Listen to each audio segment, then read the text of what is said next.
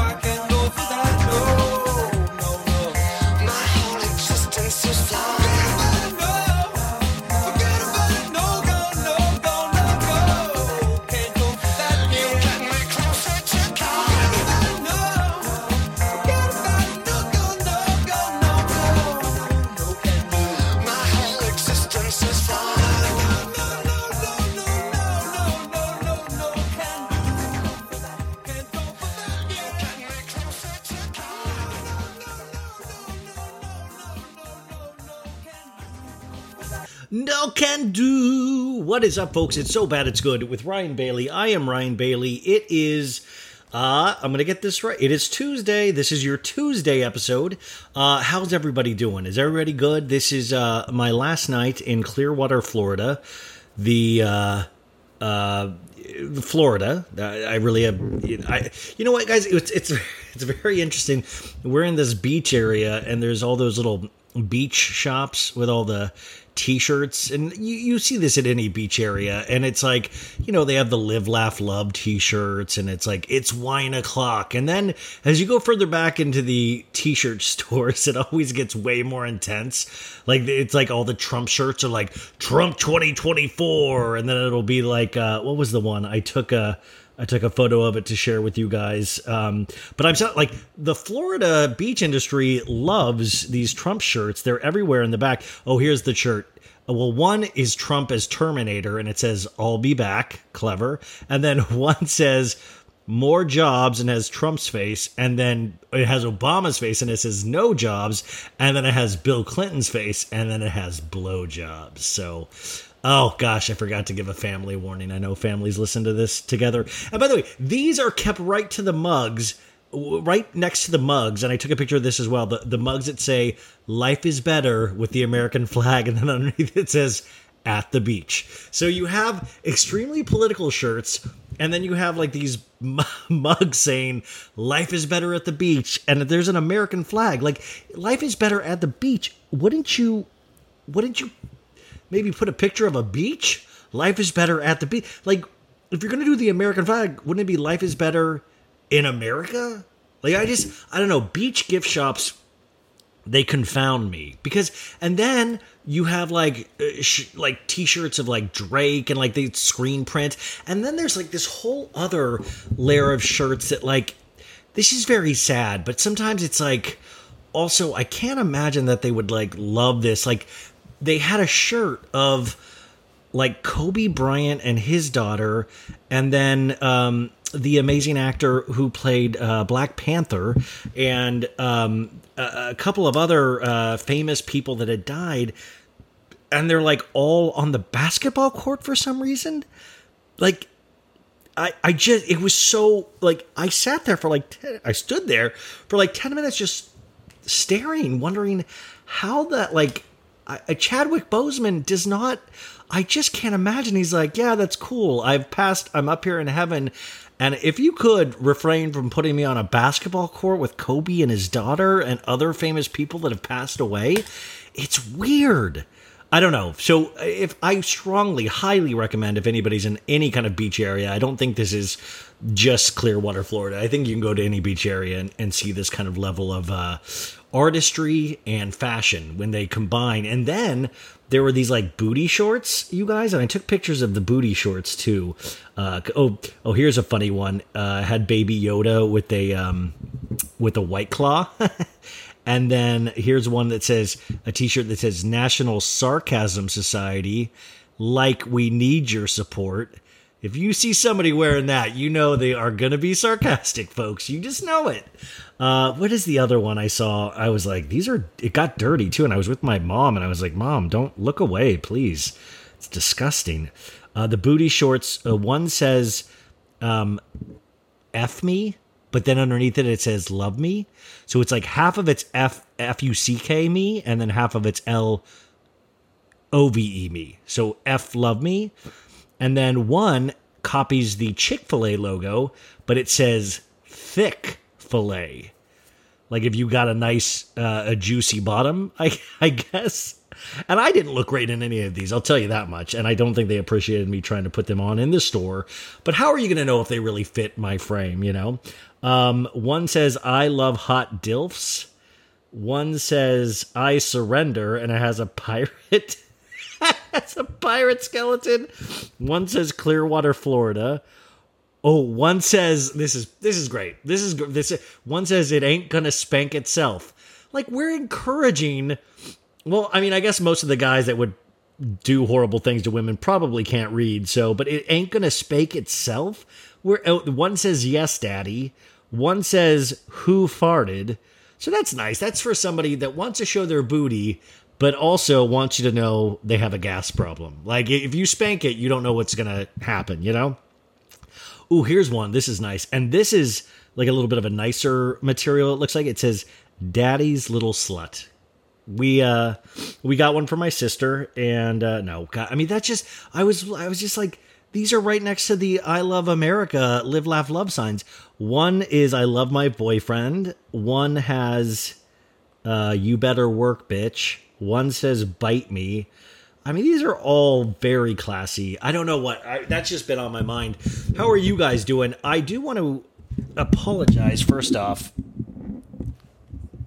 Uh, I do. I do want to let everybody know. I so I did Monday show with Sophie Ross, and I don't recall a lot of it. I really was uh, drunk, and it's it's always my friend Megan listened to it, and she texted me and said, "Hey, you really do sound drunk," and I was like, "Yeah, I wasn't lying." But then Maritza texted me and goes, "You don't sound drunk." So I'm like, "Was I, I?" But I I know I was. I mean, I was not like I was reminded of a couple things that I talked about that I don't recall. And that's what happens when your dad peer pressures you into doing shots with him.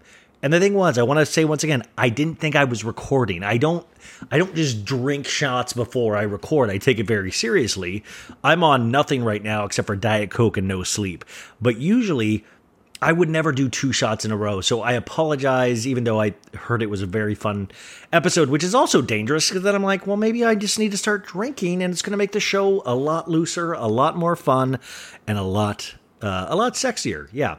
Um, so yeah, today is our last, or tonight is our last night in Clearwater, Florida. We journey off to the airport tomorrow, and of course we have a 11 o'clock flight, so I'm sure we'll be at the airport around 7 a.m. Uh, for my dad. He loves to. One of his big kinks is getting to the uh, the airport early. Like the man loves it. And uh, we also, oh my God, this is a huge thing. We also, if my dad's listening, hey dad, sorry I'm saying this, but like, so we drove to, um, we drove to the Dali Museum today in St. Petersburg, which was like 45 minutes away. And by the way, my mom tells you how much she loves it. And then my dad was like, that was your, fa-. you'll hear it. It was like a funny moment that they were, uh, anyways, the 45 minute drive, it was wild. Like there's all these different like switch to this freeway and go to this freeway. And I was like the navigator and I realized like like wow, my dad is he getting to a point where he really does need a navigator? Like, you know, it just it, it was it. So I said, hey, you know what? Let me drive back, Dad. And I didn't need a navigator. And I was like, is this like the student becoming the teacher? Like I was just like smooth sailing, and I was just like, I wonder if my dad's proud of me right now. Like, I wonder if he's like, damn, he's this, this is my older boy that still goes on vacation with us. I'm really proud of the way he's handling these roads. Um, anyways, you're going to hear from Bill and Becky Bailey in a second. Um, uh, this is just going to be me and you and my parents today. My parents are only on for like 15 minutes. Um, but uh, this will be me and you today. We are going to do a couple news items, and then I am going to do a solo recap of Vanderpump Rules, the premiere episode, because I want to remind everybody tonight is the second episode. Everybody forgot that it was on Tuesday night, but I really enjoyed. I just watched it again to take notes, which um, is anybody out there just want to we got to find a better way is there any is there any service that will just give me like the show in script form and then I can just watch it and take notes off that because I'm verbatim typing all of these people's dialogue and I've been doing it now for like 2 years but it's just like there's a certain point when you're eh, typing out DJ James Kennedy's going like, "You're an asshole, mate. No, you are." That you're like, "What am I doing?" Like, I went to college. I mean, I barely graduated, but I still went. I mean, that means something, right? But I am going to do a full recap. I, I think um, because I do want to recap Vanderpump Rules. I do. I think it's a really wor- uh, show worth recapping, and we'll see though. But I do want to say, remember, like Real Housewives of Beverly Hills, it started strong, but it got stronger and stronger and stronger, and my recaps got longer and longer and longer. So we'll see. I mean, I'm not looking to do a two-hour Vanderpump Rules recap. Uh, I know there's groans everywhere. Sorry, guys. Sorry. Um, because those Beverly Hill one, I mean, I'm afraid that this one this week is going to be like three hours long because it's a season finale, and we're going to have to go over all of these memories of like our favorite, like, oh, it's what's going on? And I, also, the other thing is, uh, I've heard a lot of notes about this, and I just want to, so we're all on the same page. When I do a recap, I'm not looking to be factually accurate. I'm not looking to be, you know, I've heard a lot of, you don't sound like that person. And I want to say, you are right. That is so dead on. I am not looking, nor do I sound like any of the characters that I ever imitate. I think I actually do come close on Rinna's cackle, though. That is a very, very real uh, sound that she makes repeatedly every day, all day. But, um, you know, I'm trying things out. I, I, I, like to make myself laugh. So sometimes there's just like, do I really think Dorit is a robot? Like, I am Dorit P30, boop, boop, beep, boop, boop, boop, boop. I don't think I've ever heard Dorit do a beep, boop, bop. Oh, and also, while we're on that, thank you, thank you, thank you to all of the listeners that I saw message Sutton Stracke today or, or on, on her post right that they should go on this podcast, we got to get her on. This is the kind of energy we need. Keep it up, folks. I'm asking you to keep it up for a couple more days. And then around Friday, I'm going to scoop in there and go, Hey, Sutton, uh, have you heard my name in your comment sections and all this? And see what she does and go, I'll say, I'll say, you're the Ryan Bailey they be speaking of. You know, like that would be amazing. Cause I really do want to talk to her and I want to give her an award. I want to give her like, best second season, we'll make up some kind of award to give her. And I'll say there's a trophy, and maybe I could drop it by her Sutton store. And then there could be a picture of me, like, or like one of those big checks they give uh, lottery winners, you know? I mean, I can't give her any money. What if, what if I, hey, is there a place where I can get one of those big checks, but I make the big check out for like 50 bucks, like something I can afford, and be like, Sutton, you have won $50 as a prize for the best second season of A Housewife. And but we can get a picture of her on this huge ass check that says like so bad it's good and fifty dollars to Sutton Stracke, and then we make her sign the back of it with her account number in really big scrawl. These these ideas just come to me, folks. They come to me. Um, but yeah, I, am aware that these will not sound. Th- this is just me uh, doing my artistry and just making weird voice sounds with my my mouth face, you know. And I hope uh, everybody's on the same page of that. But I will say the points I do make about these shows, those are dead on factually accurate. Those are perfect, perfect, not even opinions. I'm going to say my opinion is fact. Now, like I say with any recap, everybody, and I'm talking everybody, can have their opinion. And and if you go on Twitter, you see that they do. You, you see that everybody really does have an opinion.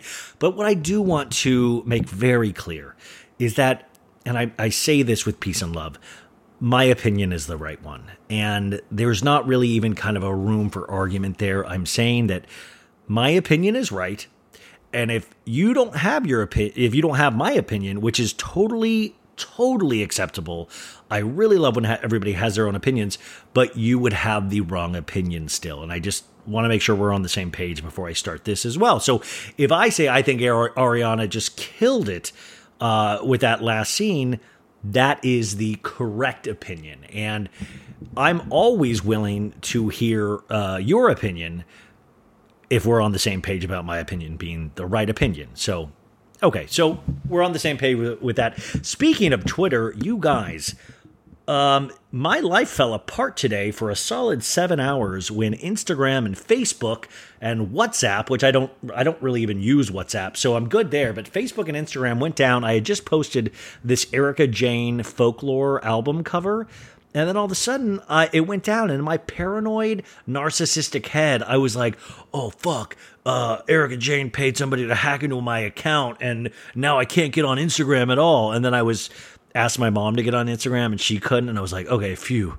And then I went on Facebook and I was like, oh, good, I can't get on Facebook because Facebook is just straight up trash, except for my So Bad It's Good with Ryan Bailey Facebook group. Hey, baddies. Also, I do want to say that mashup uh, was recommended by uh, a Facebook uh, member uh, of the Facebook group and listener. He's a DJ himself, actually. His D- uh, name is Mark Moose Motor. So, Mark, thank you so much. I got that message, and I have to write you back, but I got that message, and it was so exciting because I love that mashup. I love Hall and Oates. I love Nine Inch Nails. You put it together.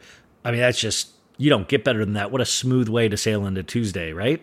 So, anyways, turns out somebody uh, erased a bunch of code supposedly, and uh, nobody could get online for like seven hours. And the thing is, the reality of that situation was it was kind of nice, right? It was kind of nice, like it was nice. But then I kept checking out of habit, and that's just how habit. I like. I, I just I wasn't even checking to see if it was back up. It was just muscle memory of picking up my phone and going to Instagram. And then, of course, I saw all the Instagrammers on Twitter. Now, I do Twitter a lot. I don't go on Twitter just to get screen grabs and put them over to my Instagram. I do do that a lot, but I just tweet like I've always been on Twitter for the last 10 years, unfortunately. And I know that because they'll do that thing where they'll be like, you celebrated your 10th Twitter anniversary, and you just want to bang your head against a wall. But um, everybody went over there, and we had good fun making fun of all the, uh, the Facebook and Instagram down things.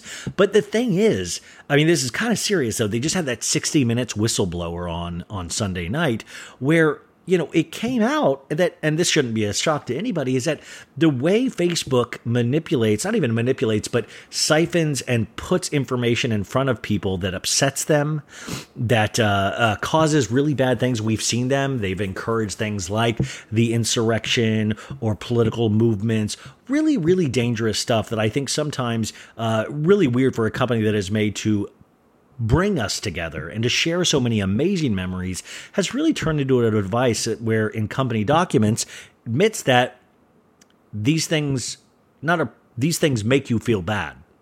It's proven. Like we're out there and we do know this information now and we'll still continue to do all of it. I mean i think there is a part of us uh, as people that, that sometimes want to feel bad. Like we we almost need it, it it's like this I don't know. It, it's weird though. Like I, I, know we know all this information now, and I'm sure more stuff will come out. But um, and I, I, you know how much I hate conspiracy theories, but it is weird that after all of this, and the company lost billions and billions of dollars in valuation as of like 6 a.m. that like yesterday morning, and then Facebook went down six hours later. And that's just weird. And I did, I mean, it was like, that's weird that that stuff comes out and then Facebook goes down all day and Instagram like you know and i was like oh okay just that it, it's got to be a coincidence right? Mark uh, zuckerberg uh, lost hundreds of billions of trillions of dollars in personal value but i'm sure that'll come back. But it's one of those things i love instagram so much. I see how horrible facebook is just in that I, I it even makes me upset like it, it like it has with all of us family members. And i don't care which political party you're a part of. I've seen Republicans get mad at Democrats and Democrats get mad at Republicans, but it really has um, made me see uh, certain people that I'm like, oh my God, I so much don't agree with you that I'm not going to even write back or argue like most people do on Facebook, but I'm just going to not be around you, you know? And I do, I mean, I think it's just kind of made, uh, it's highlighted so much of our bad behavior. Um, and it just started off like, as like, you know, let's see each other's babies and, you know, let me feel bad about not having a baby like all of my friends, you know? Let me have that bad feeling instead of, is America still going to survive in the next decade?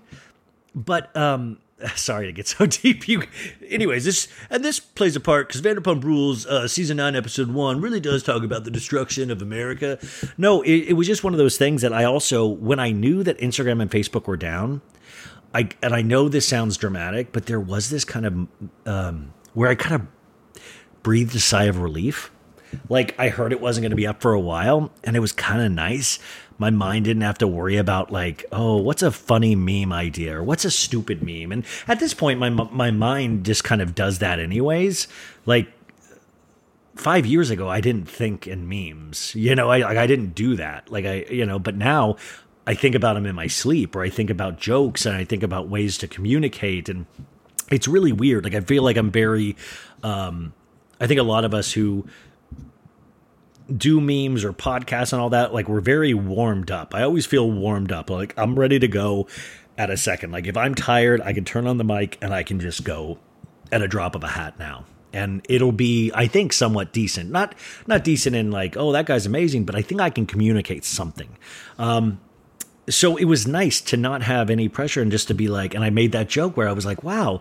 I put my phone down and I realized I'd been with my family for five days. Imagine my surprise seeing my mom and dad right next to me. And it did make me think of like how for as as plugged in as I am, and for as many people that I communicate with on a daily basis or try to, that I probably at this point in my life am very secluded in so many ways. And I don't know if you guys are like that too, uh, but definitely with the podcast and with all of the Instagram and all that stuff, I have so many. Uh, there's so many people that listen or interact with the Instagram, and and that just wasn't how my life was years ago at all. It just wasn't in any capacity, you know. And it's such a weird feeling that I really, really appreciate. But it is weird because there's only a very small handful of people that I actually talk with in my real life I'm not saying I'm Batman online and then I'm like, you know, Bruce Wayne. I'm that really broke Bruce Wayne offline, but uh, but you know what I'm saying? Like, I used to be way more connected with my outside life, my my everyday life, and online I was nobody. I was nothing. You know. Oh my God, is this my Joker origin story? are you guys like that too? I have to imagine you are. I mean, like in some ways, you probably definitely know what I'm talking about. Like we all kind of go for those likes or you know, you want like that's such a natural feeling. Like I want people to like me. Only recently have I started to get used to I've not accepted it, but I've gotten used to the fact that people aren't going to like me and people aren't going to sometimes agree with me and they're not going to get it. Like I did some jokes about Erika Jayne on Twitter this weekend and to me, like whenever I read something now, I always realize, okay, it's online. So let me see who posted it first. Um, and then you can usually tell really quick if it's a joke or not, if it's something I take serious. But people took this, some people, some people took this really seriously. And it was always the same, where I was always so curious. Like, we weren't like this all the time, where you had people not following me commenting on uh, a tweet that I had that was obviously to me a joke and to so many people but then this were like ah you're you're not right for this reason and this reason and this reason and how dare you? And you're like oh my god like first off you don't follow me so where would you ever think i would need your opinion?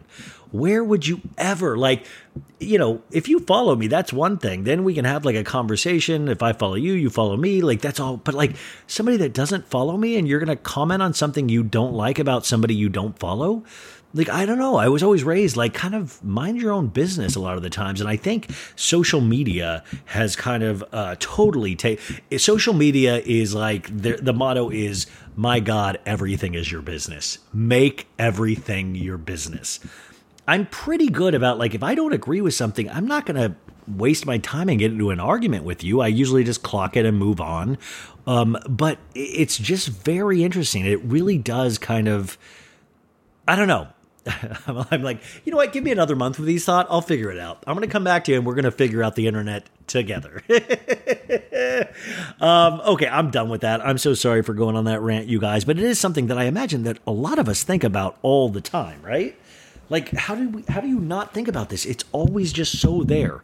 Um, we do have very, very bad news, and I'm not joking when I say this. This is not in any sort of way any kind of joke, but I do want to. Um, I do want to say rest in peace to Ramona Singer's dog Coco. Um, we have seen uh, Coco, her her long living, long suffering dog on the show, and I we would all make Coco jokes because Ramona would be like Coco. Coco! And I'd be like, Coco's deaf now. And I was like, how is Coco not passed away already from a heart attack? Just having Ramona scream bloody murder at her all the time but she had lived a long, full life. I know, I know everybody is um, on the not even on the fence. I know everybody uh, is not particularly happy with Ramona for so many reasons right now, but my heart does go out to anybody that has lost a dog and especially in the bravo universe that's what we all love and talk about so much and and it's sad and any but but i in true real housewives of new york fashion uh, we're not even supposed to know about coco passing away because um, Sonja Morgan, the, the way I found out, Sonja Morgan posted an Instagram story saying, you know, rest in peace, Coco. Um, you know, you were so loved, and you know, uh, your mom and dad and Avery miss you so much. And it was really nice and touching. And and then it comes to find out uh, Sonja had to take that down. She wasn't supposed to post that. So we uh, are not supposed to know. Hopefully the family is having time to grieve, but rest in peace. And, and uh, that's a very Sonja Morgan thing to do. And I hate to. Uh, I hate to laugh about that, but it is kind of one of those things that makes you smile a little bit because it's like so Sonja being Sonja, and that dog had a long, amazing life. But rest in peace, Coco. We love you. Thank you. Thank you. Thank you. Also, I do want to apologize. This is also another serious thing in my recap on Friday. And a couple people reached out to, to me, and I, I meant to say this yesterday, but like I said, I was drunk on the show. Um, I did say in regards, or what I thought was a joke, and I, when I say stuff, guys, I don't write everything down before I say it. I think you know that. A lot of this is just off the top of my stupid, stupid head and I compared one of the ladies, and I said, um, I said special needs, and it was a bad. It, it, it, I had a couple people reach out, and I realized what a uh, dumb thing that was to say, a hurtful thing that was to say that was not how I meant it at all. So uh, I, I, do want to apologize. And to the couple people that said that to me, you know who you are, especially, uh, and I've apologized to you. Um, and I do mean that. I, I have, and that's something I do love my audience because they can say things to me and like it's really easy to learn from it. It's like, ah, thank you for letting me know. I totally understand why that would be upsetting. And you know what? It's really easy to change. I think sometimes I'm stuck in this, um, or a lot of people are, maybe a lot of guys are stuck in this kind of junior high, elementary school mentality of humor. Um, I'd love to think that I have this um, refined sense of humor, but I don't. Um, and and sometimes it's amazing. It's really fun to make fun of poopy and peepee and all of that stuff. But uh, there's no uh, excuse for that. So apologies for that, and that will not happen again. Uh, I do have also good news for Southern Charm. I did hear that Madison LeCroy was not going to be back, and now I am hearing that she is potentially uh, she is going to be back now. That is what I'm hearing. Uh, rumor is she is definitely going to be back. That she has signed up. Um, and I think she might be a friend of role this season, uh, not a full time, but we will see. But I think it's great she's back because I do think she makes great TV, and I want to. I don't like Austin. Austin, if you're listening, I'm sorry. You can come on the pod and we can talk about it, but I don't like him, and I need I need Madison to put the screws to Austin because we find out in Winter House this season that he's banging Lindsay and Sierra. And I'm sorry, I'm just so tired of women saying, well, he's tall. He looks like a doofus. He looks like a doofus in a white turtleneck. And I don't care. I yeah, I am jealous as all hell. If it's a tall turtleneck dude, I'll, th- that's what's getting the girls. You have girls fighting over you and you're a doofus? 3 seasons ago, this guy couldn't make a six-pack of Trop Hop beer and now he's got girls just throwing private parts at him. You know what I'm saying? It's life life isn't fair. It's just not fair. Like Craig, I get it. Craig, I get is like weirdly a good-looking dude. Like he's special good-looking. Like that dude is just built special in a way that most guys aren't. I get it. Even I can see that.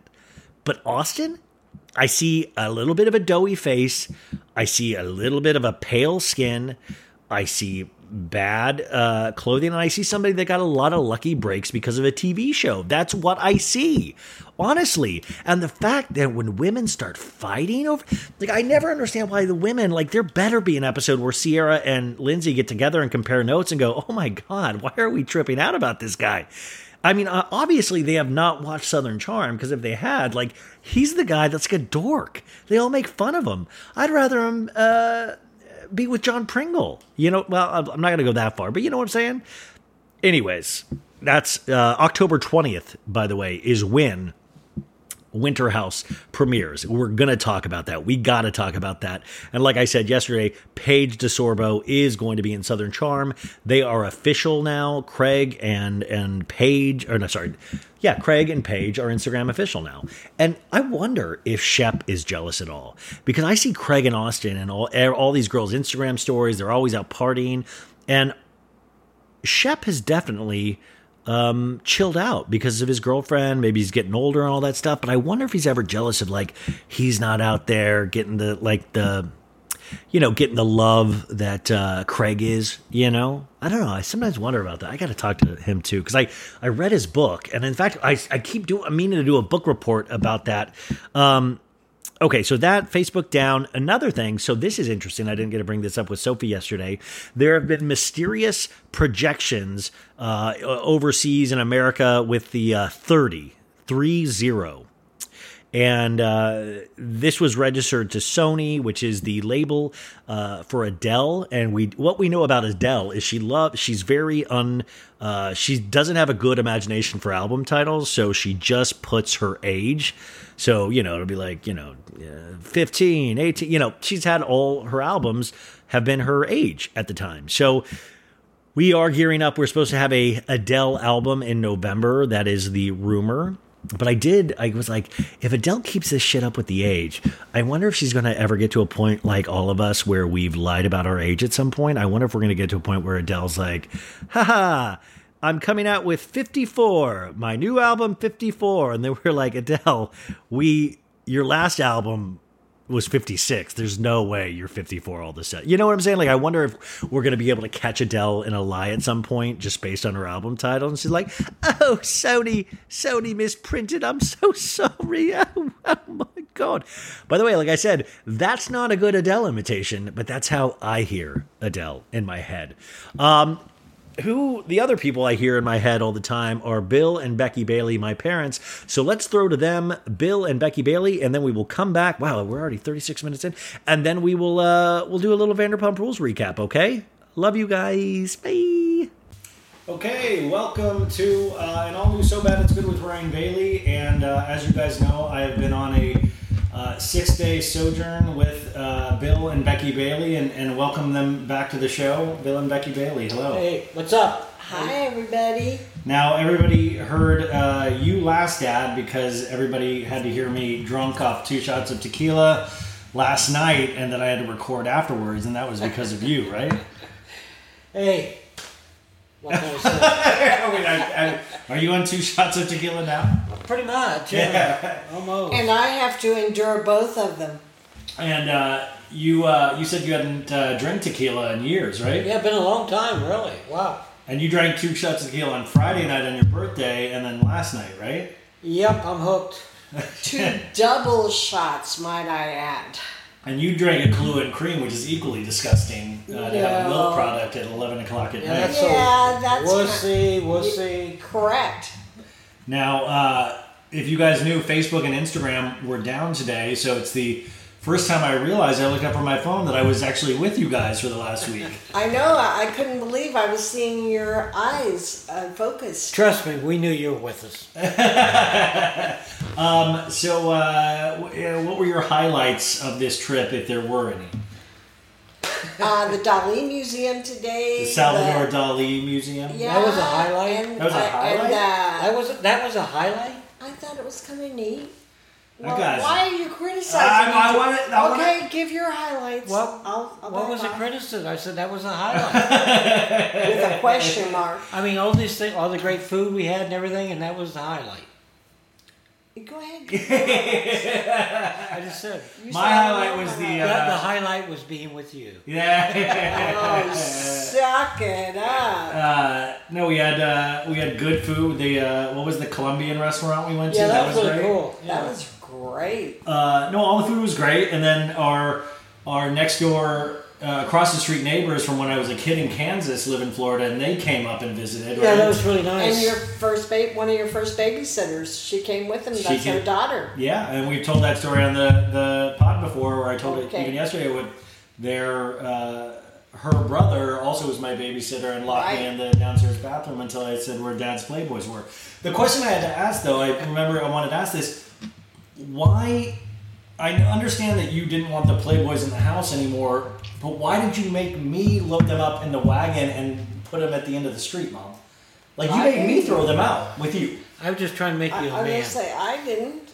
Mom, you really did. Like I, that was me and you when I was a kid. I don't remember because I wouldn't have Don't get taken. mad. No, no, no. you sit there. No, but like you, uh, did you? I, I remember that specifically. I, I don't remember taking that I would dump anything of Dad's, so I, I don't recall that.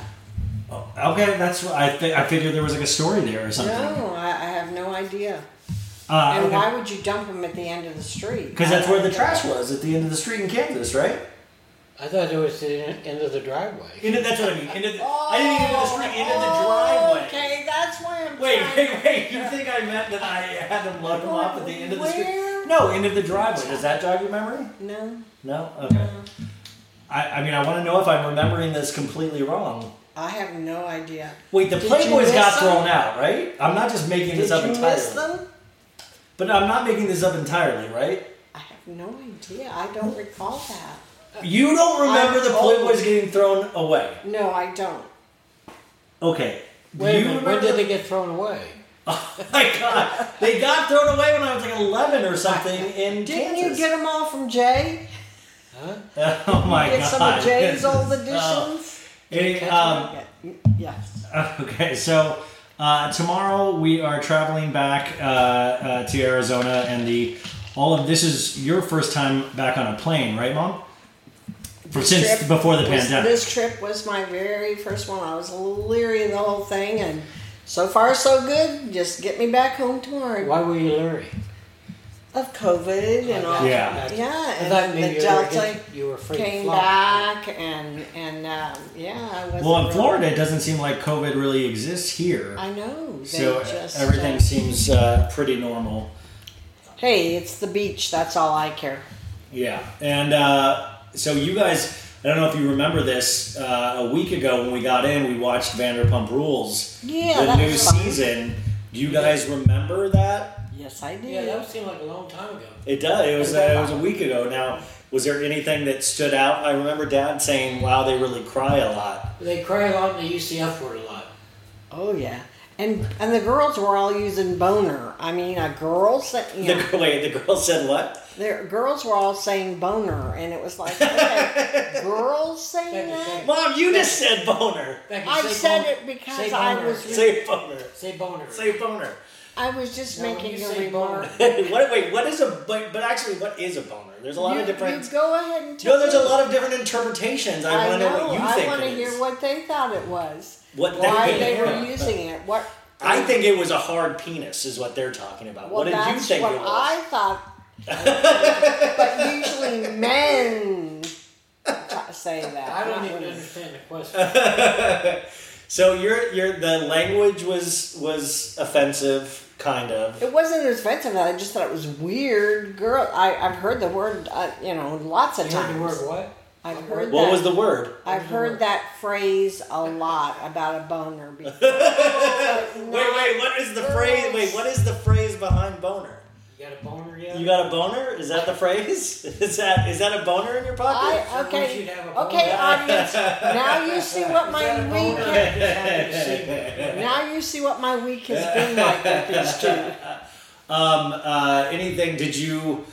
Uh. Now Jax wasn't there. You did you miss Jax? Oh God, no! I like the two Toms. They were acting goofy and half lit. I'm sure. The two Toms seem different from what I remember. What do you mean? Like? They just seem weirder, not as cool. Or Yeah. Well, no, They- they because just kind of. I think all the fame and everything caught up with them or something. That's interesting. Okay. And uh, you last time we talked to you, we had went to Tom Tom, Right. and they said at the beginning of the show they're opening a new bar called Schwartz and Sandy's, right. which is enough. I feel like is that too many bars then? Yeah. Yeah, are- it is it is it Wow. in the same vicinity, Ryan? No, it's like I think it's like six or seven miles away. Oh, that good. So I it's is, farther away. is there too many McDonald's? I mean, That's true. I mean, alcohol. Uh, I just it's just after a pandemic, I just feel like I'm I'm getting used to things being open again, and then you're going to open a whole new well, apparently the formula works. I mean, you know. Yeah, and you guys like Tom Tom. It was it was yeah, I fun. really had a good time there. I really did. like that was back to what Dad was saying about them. They were just trying too hard, trying to be funny and the hats and the expressions and the, they were trying too So hard. you're saying that just they're trying too hard and they don't need to try that hard because yeah, they're 'cause I- entertaining no matter what. exactly. They're just being normal. Yeah. Well, whatever's normal for them. Uh, D- uh, DJ James Kennedy, did you see when he cried last oh week? goodness, yes.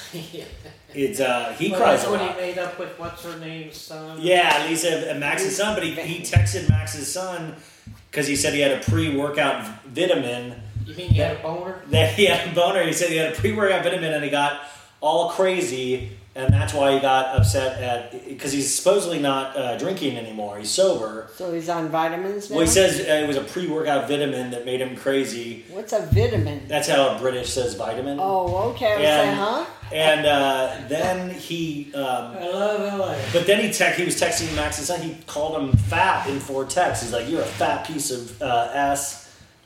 That's not nice. Which is weird for a, that's like guys don't shouldn't say that to. I mean, nobody should say that to anybody. Okay, so what did you think about the scene where um, uh, the Vanderpumps were talking to the Toms about the new bar and saying, "Oh, anything we can do to help you? Do you think that was realistic? Anything Because that's can- a competition." Oh, like I think that's what they're gonna do is they're gonna set up like Lisa's going to be competitive with them at some point in the season. Uh, yeah, it was yeah, like because I mean, because a it was also it was also kind of silly that she she said I heard a rumor that you guys Yeah, and yeah. she, you know they, I feel like they would definitely tell her about it before And the, and cameras the were on. husband goes, "Oh, anything we can do to help you," and it's like, "Huh?" Yeah.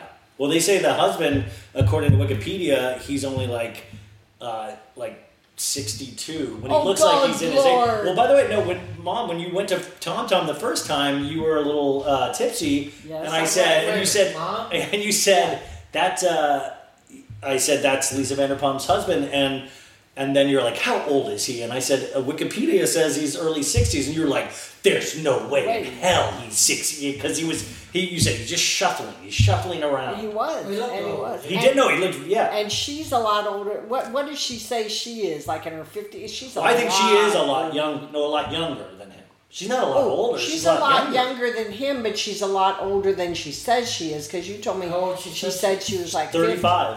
Thirty-five. No, I don't. I don't. You I don't said remember. she said she was like fifty or something. She's a I mean, they all lie about their age. I'm Yeah, sure, yeah, you yeah, know. yeah. How old are her Hey. I'm, Yeah, sev- yeah. I'm 73.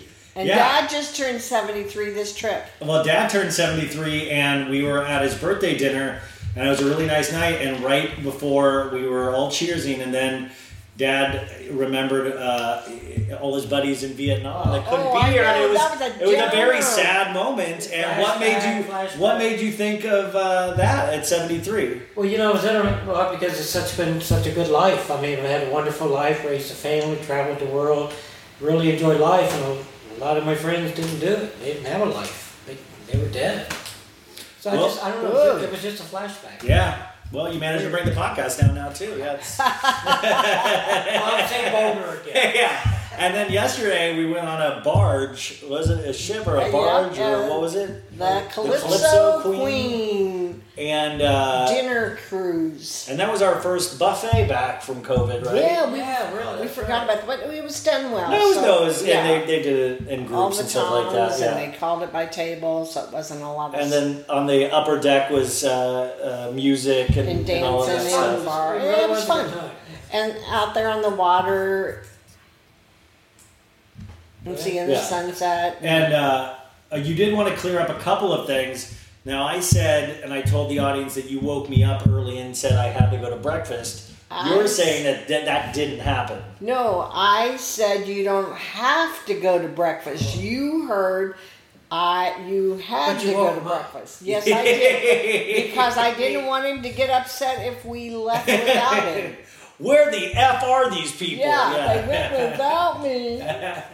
And uh, and the other thing is, you uh, just before we recorded, let me know you were upset because I posted a picture without your permission on Instagram Stories, and you didn't like. Uh, but I but it was cro- I didn't even think you could see because it was crooked. It wasn't even posted right away, straightways. Where was the picture taken? It was at dinner. It was at dinner, and my eyes are closed. You're looking off, and You were yawning. You were. you it were was a, yawning, and my eyes was are looking closed. typical Yeah. It was a- it didn't look good.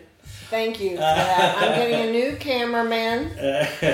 Anybody volunteering for that position? and uh, and so and supposedly uh, my nephew Watermelon, uh, you guys know he started a podcast, so he's competing against me right now. Yep. But he's it was called Anonymous, but now he changed the name Blendering. Glendering. Yeah. And he, he thinks that's a better name because there's a lot of anonymous podcasts, Yeah, he that's says. what it was. Yeah. So He's- is a better name. Yeah, he he's says. used that. He's used that name for a while. Yeah, on things. different vent, you know, platforms. And he said if he's done two so far, and he said if he's done if he does three, he'll let me uh, promote it on this show. Ooh. So I don't know why it Why has to be. three? Three. I don't know. I think he just said he's like, well, let's wait till I do. I maybe he was, maybe he thought he wouldn't make it to three episodes or something. He probably still has kind of a hangover from seeing grandma's boobs. Oh yeah, wait. Did we talk about that on the the pod where? You know, I don't think we. So, Dad brought uh, my nephew to Ohio to see uh, my 97 year old grandma, and uh, first time that he was, you know, traveled to Ohio, she's in a nursing home. And what happened? Yeah, we walked in one morning and you know we walked to her apartment. And so it's always kind of dark, and Mom was sitting on the couch and kind of had kind of looked and looked, and all of a sudden I realized she didn't have a blouse on, boobs hanging down to her knees. That was Connor's first boobs. That's what I'm saying. What if he now like uh, compares all boobs to Grandma's boobs? Now, Like the first boobs you don't- always see are the ones that you're attracted to, you right? say grandma, you talking about Nana? Yeah. Grandma. Mom, you better show them some real boobs to show them what they really look like. Show 'em nice boobs. Um, uh, no, that. Uh, but he said he handled it fine, right? Oh, he was he was really cool. No, Connor Connor did really good with her. Um, so if Connor does do three, maybe his parents will finally let him back on this podcast to talk about his podcast. Well, you know, I think Kara would, but Chris, you know Chris. his dad, yeah, yeah. But I mean, I could agree not to curse, and they could have edit control. Well, but whatever. Uh, yeah, on that particular um, um, Episode. episode. Yeah. Yeah. yeah. and maybe over Thanksgiving or something. Yeah. And so uh, we're almost. Uh, I guess we're in October now, right? And then Yep. we're almost All to the end of the year again, where we all got COVID together as a family. Yeah, that's right. That's almost a right. year ago. And so that would be cool if we can do that again over the holidays. Oh, as a family, As a family. let's just all catch it That- I mean, we really did spend a lot of time as a family. and thank goodness you kept your strap in LA and didn't bring it to us. Yeah, no, I'm very lucky that I am not uh, strep filled anymore. Yeah. Um, is there anything? Uh, is it, oh, you can hear birds out there. I in the know. ocean. Is there anything uh, else that you would like to tell the audience? uh, no. Um, nope. No, I'm good. no. And again, don't hate. Don't hate. Peace, Peace, and love. Don't Peace, love, hurt. faith, Don't hurt either. Mom says Don't so. Hurt. Uh, and uh, yeah, you guys will, I'm sure, be back on the podcast in the next couple of weeks. So we will talk to you then. Be good, everybody. Take care. Good luck on the airplane. Safe travels. Bye. Okay, guys, sorry about the sound on that. I know the sound quality was piss poor.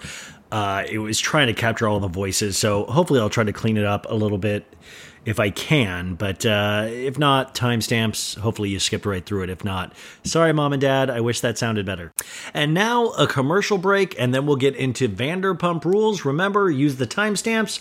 You can go right to Vanderpump Rules right now. But also, I appreciate when you listen to the, the commercials. Folks, summer is just around the corner, so it's time to say goodbye to those jackets and sweaters and hello to shorts and tees. Now, I wanted to update my wardrobe for the long haul without spending a fortune, and luckily, I found Quince. Now, I have a lineup of timeless pieces I want that will keep me looking fresh year after year. I got a pair of tan shorts, I got a pair of green shorts. I cannot wait to style these for summer, and I gotta tell you, the quality is great because Quince has all the seasonal must haves like 100% European linen shirts from $30, performance polos, and versatile flow knit activewear. The best part?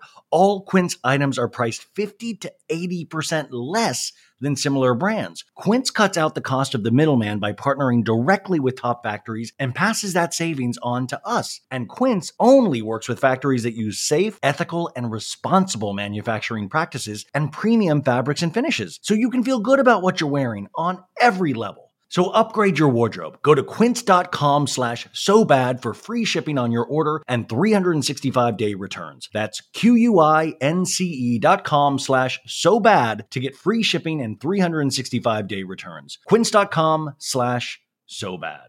Guys, here is one of my favorite parts of the show where we, uh, we do our ads, and we have two sponsors that have been with us before, and they are with us again. Our first one is Raycon, and uh, I actually have my Raycon earbuds with me right now. I've had them all vacation long, and they've been amazing on the beach. But uh, there, you know, there's so much going on in the world. Whether it's stuff you're excited about, which is a vacation with your parents, or uh, or you know, stuff that we're not so excited about, like uh, going to work, go going back into the office now after this insane pandemic. So you can't always control the vibes out there, but you can always control the vibes in your head with a pair of Raycon wireless earbuds in your ears. Uh, now, I was actually just using my Raycon earbuds to listen to a podcast. I listened to a uh, up first NPR podcast every day so I can feel smart. And then I listen to the new Sufjan Stevens album on my Raycons. And I listen to uh, Big Red Machine, which is uh, the guy from Bon Iver. Anyways, I listened to a lot of stuff this week on my Raycons, and they were amazing.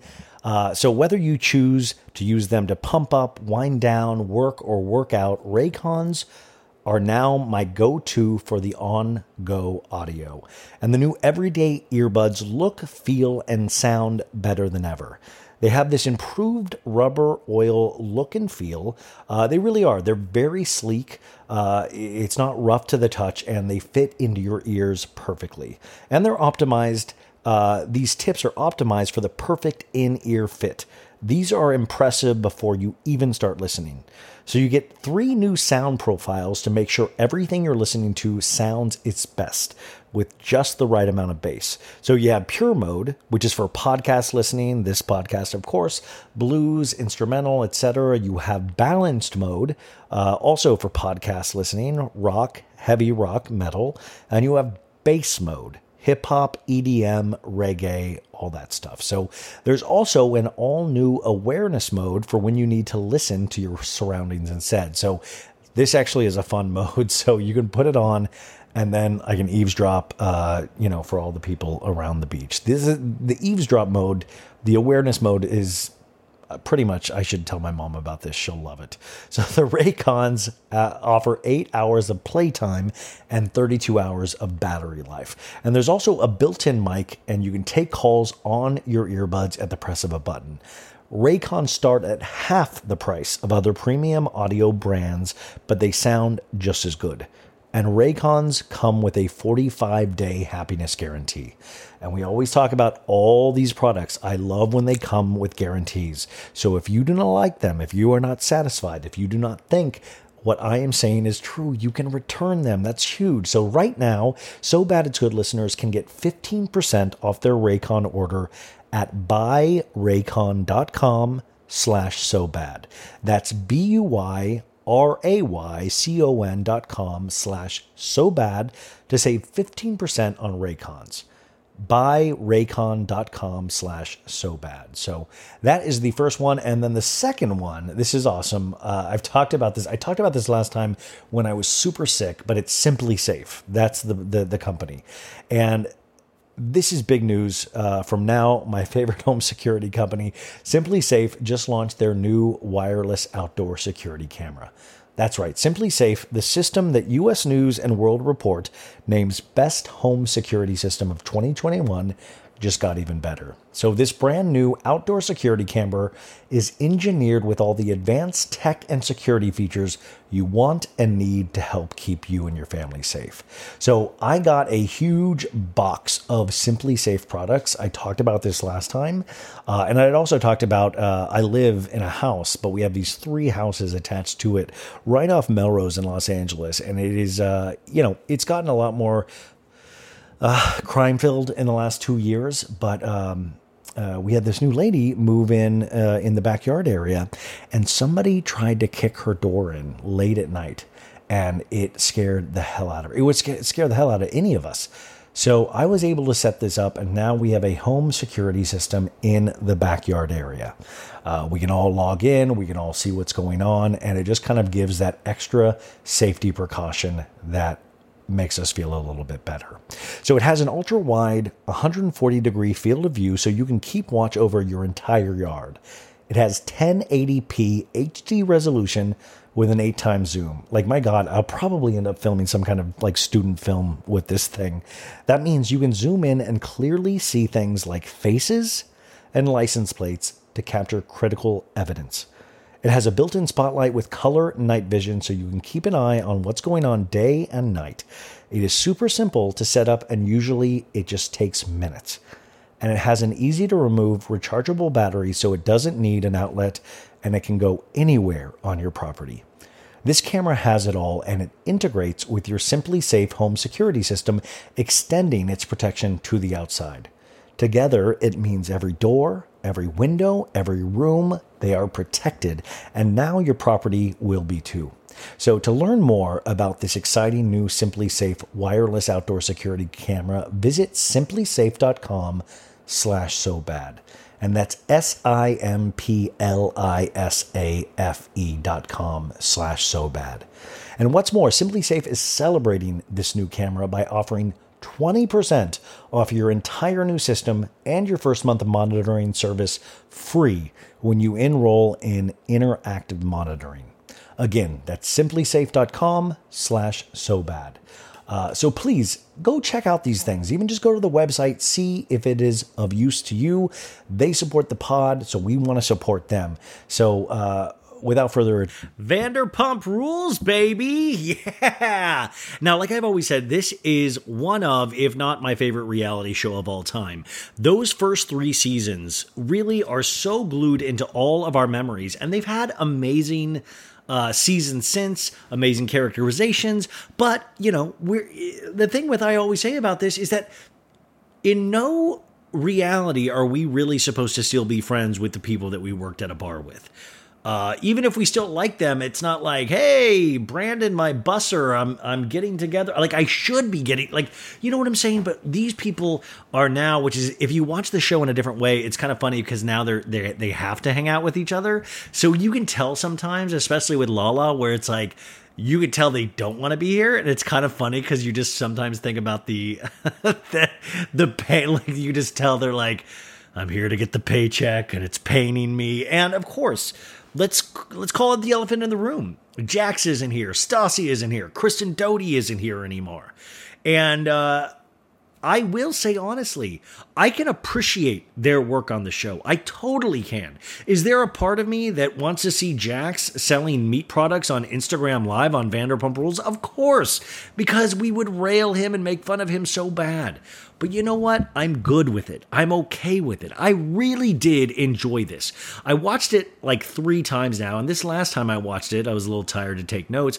And I will say, I'm going to be honest, some of the things seemed very, not scripted per se, but I will say it definitely seemed produced. And that's what I think we're going to get. I think we're going to get a very produced season. Very flashy, very fun, very drunk, very loud. And I think we're going to, I, think if you can almost I was viewing it like Summer House. Like it's gonna be like a couple years older than Summer House.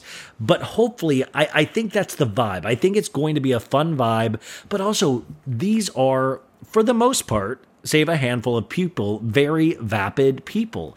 And that's really fun to watch. Even watching Scheana and Lala cry about not being there for each other during their babies, uh, their pregnancies, and not getting that time back, there's something innately funny. Like, yeah, of course it makes sense, but watching Lala and Scheana do it, like, amazing. Like for some reason, it just gets because we have such a history with these people. So for me, it was like going back to school. Like I always say this, it's like seeing your friends. They got oops, they got new haircuts. Sandoval got his 80th new haircut. Uh, there's all of these things that you're like, oh yeah. Even like I was excited to see Max, Lisa's son. I mean, I was like, oh Max, look, oh Richardson, oh you know, it was like, oh there's there's the Tom Tom mobile. The motorcycles are back. You know what I'm saying? like there's this nostalgia that of course works for the show, but it could also work against the show. So they've got to be careful about that. And they've got to really uh, do their best and this is where they failed on season eight, was that they brought in these characters, they did piss poor uh, casting. Uh, Max and Brett and Dana, you know, these people did not you know, they might be good people deep, but they, they didn't do it reality show show wise, and especially with Dana, they gave this poor girl a lead role, and in you know, coming off of being Vanderpump Rules, you can't just do that because we've all seen them. We've all seen movie and TV shows that are like, and I always get pissed about this when they do this because I remember when they did 90210, the second iteration. And I think it was like Kelly and Donna were like teachers at the school. And I go in there watching, I want to see the old gang because that's who I grew up watching. And then all of a sudden it's like they're they're oh, they're the old teachers and we have to meet new quote unquote hot students. No, thank you. I want to watch my gang. I want to watch them. So Vanderpump Rules has the biggest, toughest uh, chore ahead of them is making us love these people, being able to show moments with Charlie and with other new people that we bond over, that we love them for, that that hopefully they have these real moments that we can get invested in. But it's hard because our minds are so trained and we've grown up with these other people that it really is this kind of really hard job and it it's hard for people like Charlie and we saw how hard it was for those cast members last season cuz I fought against it. I was like, well Matt like that's where casting really comes in. And I think Charlie's excellent. I really do. And I think you're going to see that more in tonight's episode when she goes at Lala or goes, you know, because Lala tries to come for her. And I love, by the way, I love that we're all grown ups and we're like, Lala's like, is that how you're going to come for me? And it's like, girl, you are not in a hip hop group. Like, what are you, like, give me a break. She is still talking. It, it, it cracks me up sometimes, but at the same time, that adds for me the charm of the show. Lala saying ridiculous things like that still trying to be the Lala sometimes of three years ago with a baby, that to me is is high comedy. So uh, I thought so many things worked about this overall, and there were a couple things that didn't. But I don't know. Like I'm really interested to see where they go with it, and I hope I've talked about this so many times on the podcast. Is that us, me, and you guys? We thought, we overthought about this. We overanalyzed this, all of the moments. And I hope, I pray, yes, I have prayed to little baby Jesus about this, that the production company thought about this show and this season way more than we did. And we thought about it a lot. Because you gotta satisfy it's a really hard job but i think if you work really hard and you have the right people there i really hope they did it you know? And from this first episode it was a really solid first episode. And i really really hope that uh, there is going to be a lot more to talk about in terms of vanderpump rules. Um, but like i said it got half the ratings of season 9 premiere or the season 8 premiere and of course that doesn't bode well but there's a lot of reasons for that. So we will see. I do predict Episode two, the numbers will jump. Not much, but I think a little. I think they're going to get a little, little bump, but we'll see. I'm going to be very, I'm going to be watching this very, very closely. So, uh, this uh, episode, uh, season nine, episode one, it is called "We're Back, Baby." We're back, baby, and uh, it's weird and wacky, and we're back, and we get into the uh, the new opening right away and it's a new opening. They shut a new opening. It's Katie and Tom, and Tom and Ariana. They're sharing a title card, and then you have Lala, James, and Raquel. They share a title card. You know where they do the slow motion, and it's like they know me.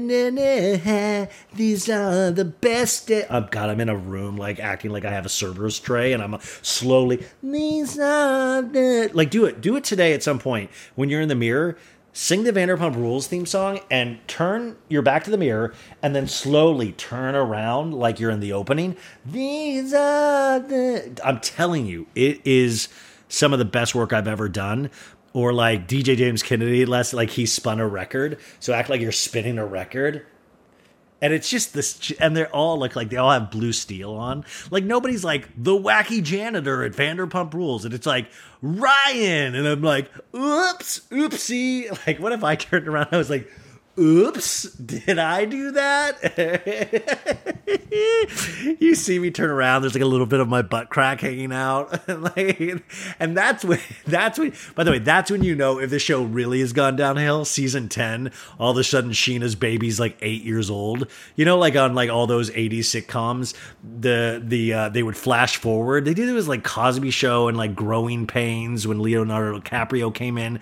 If you kids are listening, you don't know what it was like, but all of a sudden your favorite sitcoms would skip ahead like four or five years so the kid would get to a cute age because nobody wants to watch a sitcom with like a terrible two year old, you know. So all of a sudden, it would be like a cute eight year old, like Raven-Symoné, of like Mr. Cosby, and it was like always. Now it's awkward just to watch that at all. Ah, it kills me still. I love the Cosby Show so much. Kills me that he's like a fucking creepy asshole. So it really is just so upsetting that he turned out to be such a horror. Anyways.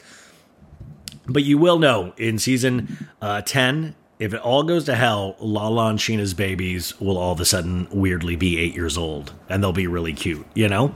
So we have this opening. Scheana, Brock, and Charlie, they share one, and those are the only one. We have a very uh, we have a very, you know, filtered down cast. It's not a big cast. And then, of course, Lisa.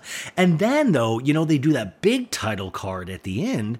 And then all of a sudden they're throwing in people right and left. They have like Charlie's boyfriend in uh, in there. I noticed they have Max, they have Peter, they have Richardson. I think like there was a couple like janitors. I don't like there's just people. I was like, but then at the same point, then there's other missing people. Like, where's Ken? Did Ken like? I have this theory that Ken secretly died when Jiggy did, and like because they were each other's life forces. And like, remember when he like he did the title card and he looked like he was like a floating air balloon. He was like so puffed up. He was like, oh, and it looked like it just looked like he was like stuffed. Yeah, I'm not talking about big. He just like it was like a balloon that was overstuffed. You guys know. I'm gonna find the picture. It, you'll know what I'm talking about. But all of a sudden, Ken's not in the title card, and I'm like, what's going on here? Did Ken abandon ship? Is Ken like, no, fuck, I don't, I don't like this show at all. No, no, no, no, no, no. I will not do the opening title card, Lisa. You know so there was a lot of randoms in that opening title card. Um, and so we're we're back in baby. We're back in the scene. We open up with the toms. They're in the tom mobile the tom motorcycle which is just i mean it is funny. Like we're now at a place where they have like batmobiles. They have props but i'm down for it man.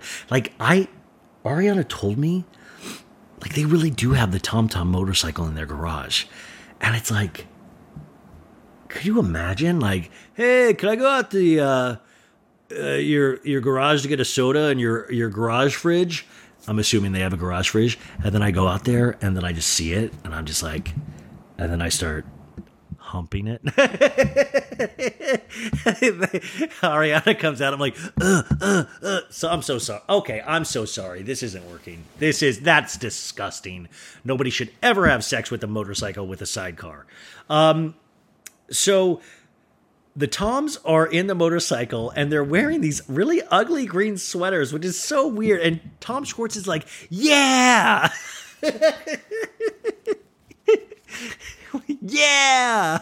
And Tom Sandoval's smiling. And the song is all like, like uppity is like, come on now, get it, get it, come on now, get it, get it, get it, come on now, come on now, come on. And you know, you're like, holy shit, am I having the time of my life or what? Tom Schwartz just said, yeah, they're in green sweaters. We got the Tom Tom mobile. We got loud music. I might be fooled into liking this. All of a sudden, we go to Tom Tom. We see Richardson, the manager, and Rich, Lisa goes, oh, we're, we're about to open next week. You know, we're about to open next week. I'm so stressed. And Richardson's like, I, I breathe in peacefulness and I exhale uh, bad. St- I exhale bad stuff, and then we go to DJ James Kennedy's. This is like catching up with everybody really quick. It's called a montage, folks. DJ James Kennedy. We go to him, and he's DJing. He's like, "Let's go, let's fucking go! I'm DJ James Kennedy, top man. He's a bad man. Who says?" Um, and then we uh we realize he's DJing in like a guest room with all this like um you know just like luggage and shit just thrown there. And he's like let's fucking go. And then all of a sudden you hear Raquel go James can you James can you help me lift this table and he's like uh of course babe of course crowd then he's like make some fucking noise and I was like okay this is still I'm still with this I still like it uh, I'm totally into it. Then we go to Lala's house and she's pulling out breast milk from the fridge. And of course, Lala tastes the breast milk because remember, she loves uh, a baby bottle that relaxes her when we saw her on the Cabo vacation. And uh, she goes, pretty good, actually. and it was a little too on the nose for me. It was like, it felt a little like the producer was like, Lala, can we pitch you some ideas? Here's one. You're eating cereal, but you're eating it with a gallon of breast milk that we have you squeeze out of your boobs right into the bowl of your golden grahams. And she's like, no. And like, how about this? We have you taste a little bit and put it in your coffee. And she's like, bingo. Then we go to Katie and Ariana. They are meeting up to walk their dogs. And, uh, you know, this is, we're trying to introduce everybody. So, okay. And then we get to the piece de resistance. We meet Summer Moon. She no, is that yeah. We meet Summer Moon, Scheana's baby, and she's like, and it's like, uh, she's like, I'm gonna give you a manicure. Do you want like coffin shape or oval shape? And it's really cute though because I gotta say, I've really just wanted to see Scheana be a mom for so many reasons because it's just it's like one of those things that's like cute but at the same time is funny it works on so many different levels for me uh, i'm already shocked that there's not like photos in there of scheana with the baby or you know like she posts photos of like her boyfriends and husbands and all that stuff you know like they're her art and her thing so i'm like why isn't there baby art of like Scheana's baby? Which she, there probably is. We just didn't see it. So we get to see that, and then all of a sudden the Toms pull up to Tom Tom, and we see Ken. Like I said, he looks barely alive. He's just like whoa, and um, you know the and and Tom uh, Ken goes, the twins are here, and Lisa's in a talking head goes, uh, where you know Tom. Tom having a stroke. Uh, Lisa in a talking head is like, you know, it's been a long two years, but now everybody is back and ready to party, which means we're back, baby. And um, Schwartz goes, Oh, it's so refreshing to see your faces. And Lisa's like, You're the only two that have not had babies over the break. And then Sandoval's like, We've tried, but something was wrong with the plumbing. And here's the deal I know Tom doesn't have a lisp, but I'm going to be imitating him with a lisp. But I will say, I do, and I've always believed there is a tiny lisp. Am I the only one that hears it? And it doesn't matter if I am, because I will be continue to do Tom Sandoval with a full lisp. And that's fine. So Schwartz in a talking head goes, Oh, me and Katie had a two month window where we were trying to have a baby. And he's eating chips, which is like, yo, dude, you're at a job. You're in a talking head. Put the chips down. Like we're eating in our talking heads now? No, no, no, no, no. And the producer's like, what is a what does that mean you were trying? He's like, uh, having sex when we were like supposed to, when we were like scheduling it. And remember, Tom and Katie have both admitted this is two sided that they do not like each other physically. They do not like to have sex. They like to watch Pauly Shore movies and eat candy with each other, which is a valid form of relationship. I'm not knocking that. I love uh, Son and I love the one Pauly Shore movie, and I love candy. It, it, so I get it, but they both don't enjoy the crevices of each other's bodies. And that's, like I said, totally fine. So the thought of them having to get on a schedule to like hump, you know, they're like, you know, they're aggravated. Katie's like yelling at him, like, no, ah, you're hurting me. Uh, babe, I didn't know. What do you want? Oh, and you can just tell they're really excited when it's done. And then they're like, oh, I like that, Bubba. And they call each other Bubba too much. You know, it's like, you know, it's like, some things should be private. Like I don't even want to picture it. The fact that I'm picturing it right now, it's like it's already too much. Um, and then we go back to Tom Tom and Nick Alain. Nicolaine, the designer, is there. You remember Lisa Vanderpump will always be like, Nick Alain has done the most amazing job with Vanderpump Rules in Vegas, Vanderpump Cocktail Party in Vegas. But I gotta say, so what is going on with this Nick Alain? Lisa is so into this Nick Alain, and I gotta tell you, I like their places, but it's like, you know, I I've seen I've seen chandeliers before. You know what I'm saying? Like I get it. Like you know, steampunk. I get it. I get it. Like it's like too much, you know, it's like there's too many pieces and it's just like if something breaks, it's like a clock and it, I, I don't know, but it's like they're so committed to this Nick Alain. Nicolaine! Oh, Nick Alain, he's fabulous. Oh, Nick Alain! And what I'm saying is, I think they're having sex. That is what I'm getting to. But even when I would see Lisa and Ken pull up, Nick Alain and his wife would always like, like they hang out. Like it's weird. Like I know decor is a big part of any place, right? But like is it that big of a part? You know what I'm saying? Like, like maybe switch it up. Maybe like see if Nick has a brother to design something. You know. Um. So I wrote, honestly, what is going on with Nicolay? so Sandoval and a talking head goes, I don't know if Letha and Ken know this, but um, we're opening up a new place. I don't know if they know it or not. And then we get a flashback to them in their new bar space and him and Schwartz. And Schwartz is like, oh, this is sexy. And Sandoval's like, oh my God, bro. Up there, we're to put a double decker booth that you can like eat and drink in. And Schwartz is like, no. And I was like, double decker booth? Like, here's the deal. I love Sandoval, love his ideas. He really is a visionary, so I'm to go with there, but it sounded nut. And I really do want to I hear it's in the La Poubelle UCB area on Franklin. I really, I, I've got. I mean, you know, I'm going to spend my weekend money there. You know, I'm going to be there, folks. But that's not. Now I'm going to have to like split my time between Tom Tom and there. It's just like another place. But I guess maybe when I'm feeling, I don't know. When do I go to Schwartz and Sandy's? Maybe Tom Tom. Like is Tom like Lisa will be like, Tom Tom's the place to bring your mistress. Schwartz and Sandy's is the place to bring your Tinder date. And hump him in the bathroom. Okay, so Schwartz goes, I have a hard on, Sandoval, with your ideas. And then Tom Sandoval in a talking head goes, In the mafia, you know, doing a side gig is sometimes not a good thing. And Ken is like, We have much to do at Tom Tom. And Sandoval goes, To be honest, you guys, we're slammed at the moment.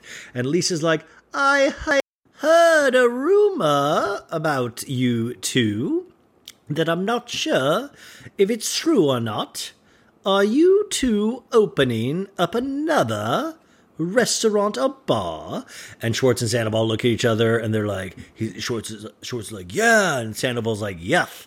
And uh, Lisa's like, Oh, so what is it then? What what is the concept? And Sandoval's like, if James Turrell, it's like a light artist, went to his grandma's and then took acid, and they're like, okay, does it have a name? And Sandoval's like, yeah, the name is Schwartz and Sandy's. And then we cut back to Katie and Ariana telling and Katie telling Ariana, I, I hate that name, Schwartz and Sandy's. And Katie and I talking head goes, you know, they're doing a funkadelic, funky, fresh, and it's like, I lost my boner. That is the exact point my mom was like, why are these girls saying boners? She hates when girls talk about boners. And also the fact that Katie admits that she has a boner. You know, anyway, so Katie says, um, you know, to Ariana, I want to help get this place going. And Ariana and a talking head goes, Tom will not love it. We, uh, you know, me and Katie get along, but they do not, and I am pretty sure he is going to fucking hate it. so we go back to Lisa, and Lisa's uh, and Ken, and Ken's like, "We admire you for that," and Ken's like, "Restauranteering is not easy," and they all hug, and Lisa goes, Next time, can you not wear those green sweaters? and they all share a ha ha ha ha ha laugh. And now we go over to SUR. Now, remember, there's no reason in God's green earth that SUR should still be open. It just is a very, very, um, it's like Planet Hollywood without the memorabilia. Except the memorabilia is like, oh, that's where Jax humped that customer, or that's when, uh, that's where Kristen said, suck a dick. Like, that's the memorabilia you're dealing with, but it's just memories in your head. I, I, I would almost rather at this point have framed photos of all the seasons and like Jax's chunky knit sweater in like a glass box or something, you know? Like, it is a dirty, dirty, smelly place. No offense to anybody that works there still. I really appreciate it, and I'll still go in there. I was just in there the other day. Lo- I, I still spend. I still spend money in there. It is still a place. My uh, my mom loves SUR. You know that's how you know. So, anyways, we see a busy making food, serving drinks. We see Raquel with a mask on, going, here you go. Um, to putting the drink down. And then charlie is is there working. We see charlie again and lisa comes up to charlie and raquel who are talking about um, work or drinks. And lisa's like uh, how are you? And charlie's like today i got three auditions. And lisa goes i don't want to lose you charlie And then Charlie goes, okay, I gotta go do my drinks. And then uh, it's Lisa and Raquel. And Lisa goes, how's James been? And she goes, so good. He'll be in here later tonight. He's going to be two years sober in two months. And then Raquel in a talking head goes, he's been sober ever since I gave him the ultimatum. And then she tells Lisa, which is, by the way, this is like, why would you ever tell somebody that's like worried about somebody goes, James is sober, but he still smokes weed every single day, Lisa. And then in a talking head, Rico goes, he's California sober, you could say. Uh, California sober, of course, is what Demi Lovato is. It's where you do not do, what is it? It's, you don't do alcohol or hard drugs, but you can smoke a lot of weed. And listen, whatever floats your boat, I don't know what to say. It does. It's it sometimes doesn't make sense to me, but I guess anybody's sobriety sobriety doesn't need to make sense for me, sense to me, as long as it makes sense to you. But also, it uh, kind of seems like a cheat because you're then still potentially not dealing with the emotional problems that turned you to alcohol anyways and you've just turned to another vice to not deal with your emotional problems which i think we see with dj james kennedy in this in a bit that i don't think he still dealt with half of his emotional problems. And guess what? Like weed can fucking like mellow you out and make you not deal with your problems. But that's just my opinion. That's just my opinion. It can also make you eat a whole lot of taco bell. Like just an insane amount of taco bell. And also just stare at the tv going oh, i did I you can't like I when I have when the times I've gotten really high, it'll be like, do I understand what I'm watching? like you'll have that moment of like, okay, wait a second. Who's that guy? Wait a sec. Who's where am I? What a what year is this? Like you'll just start going and then you'll be like, oh, oh wait, okay, no, no, no. I know who that guy is. That's uh that's Spock. That's Spock. That's Spock. And you know, you'll just it's it's sometimes not fun. So you're like literally putting obstacles in your way of your own memory, you know? And then sometimes you'll giggle at it. And like the giggle is always like the best part of any like kind of hive, like hee. But other than that, like sometimes I don't know. But it was it was fun when you first discover weed uh, in college, you know, or for me it was college, like junior year. And I like you know, like I'm talking very occasionally, but where it would just knock you out, and then you would watch South Park episodes, and you'd be like, "Oh, Mr. Hanky, the Christmas poo," and then you would eat a lot of Taco Bell, and you'd be like, "Oh my God, this is amazing!" Everything was amazing, but eh, you know, time and time and place, you know. Tired of not being able to get a hold of anyone when you have questions about your credit card? With 24 7 US based live customer service from Discover, everyone has the option to talk to a real person anytime, day or night. Yeah, you heard that right. You can talk to a human on the Discover customer service team anytime. So, the next time you have a question about your credit card, call 1 800 Discover to get the service you deserve. Limitations apply. See terms at discover.com slash credit card. Um, you know what's so frustrating, folks? I'm on a bed and I have my mic set stand like on the bed, and then I'll get going and I'll say something and it'll knock the cord out, but I won't know, so I'll go on for like 10 minutes of just weird ranting like I just did with that marijuana thing. And then I realize it's not been recording, and then you have to go back and redo a scene with DJ James Kennedy and Lisa Vanderpump.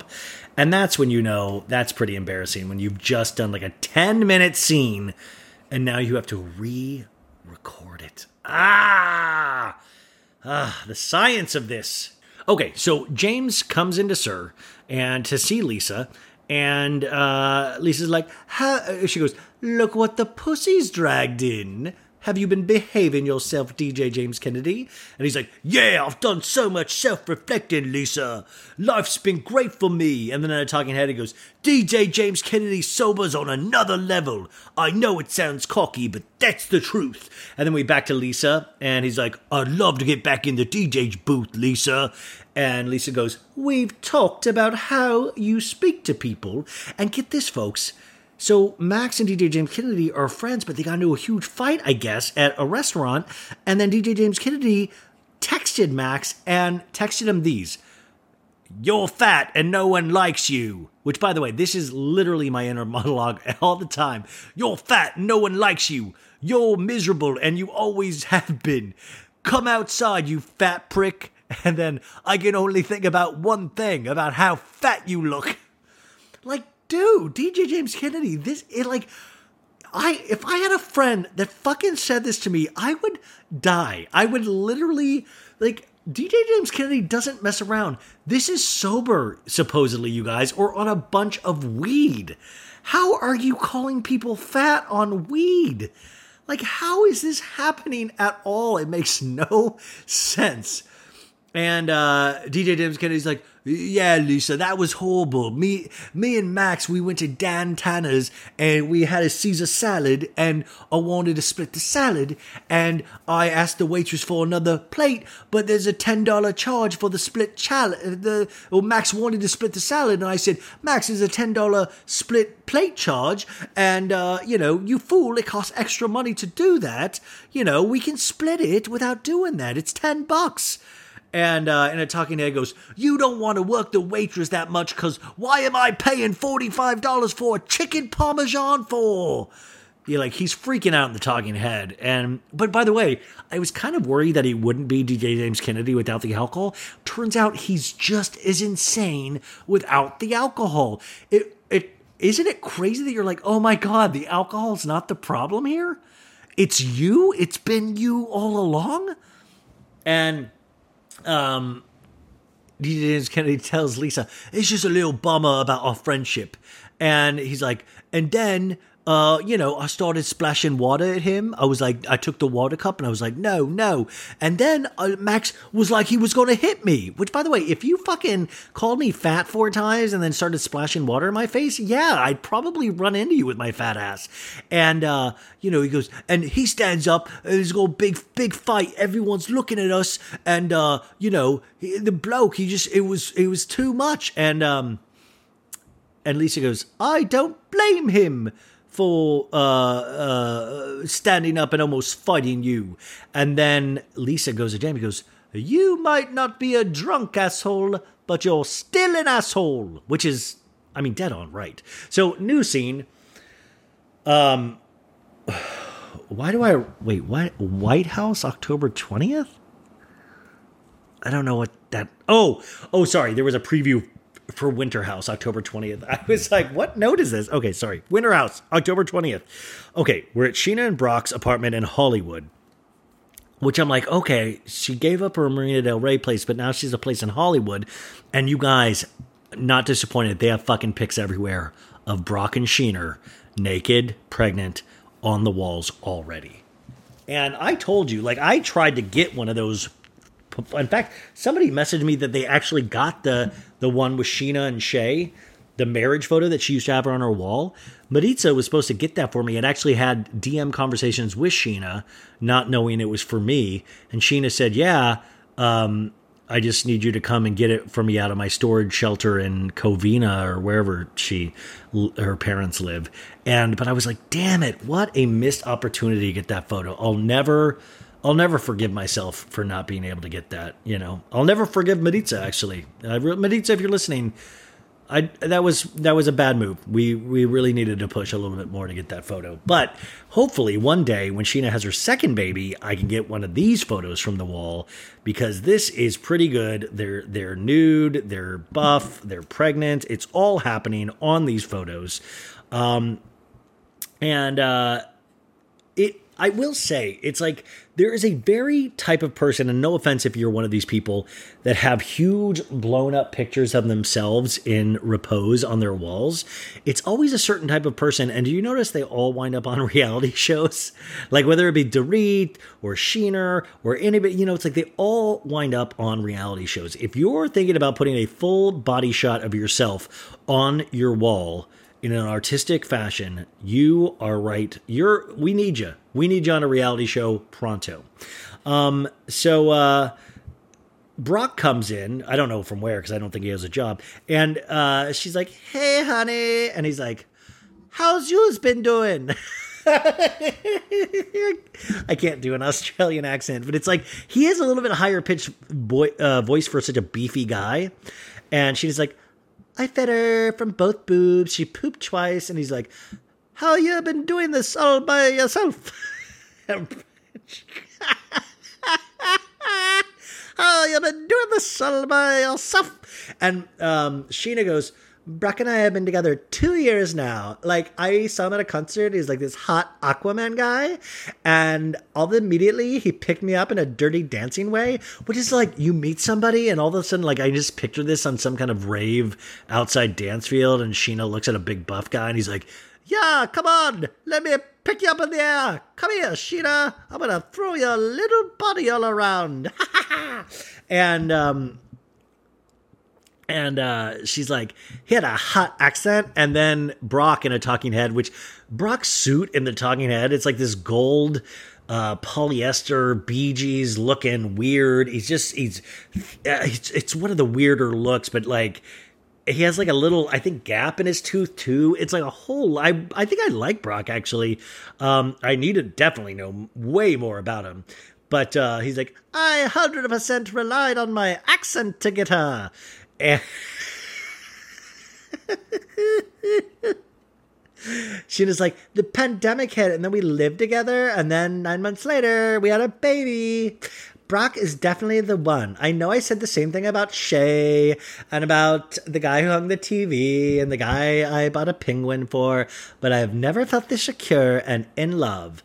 And um, you're, and then he's like, "You're a little bug in a rug" to the baby.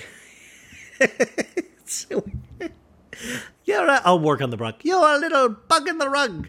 So a new scene, um, Lala, uh, Lala lets her know about her pregnancy journey, and we literally see you guys. We see Ocean. We see Ocean slide right out of her vagina. She goes, "My kid just slipped right out of my cookie," and then we see it like it like shot out of there. I mean, even I was like, whoa. And we see Randall in the room, and she's like, breastfeeding is awesome. And she's walking around with pumps on her breasts.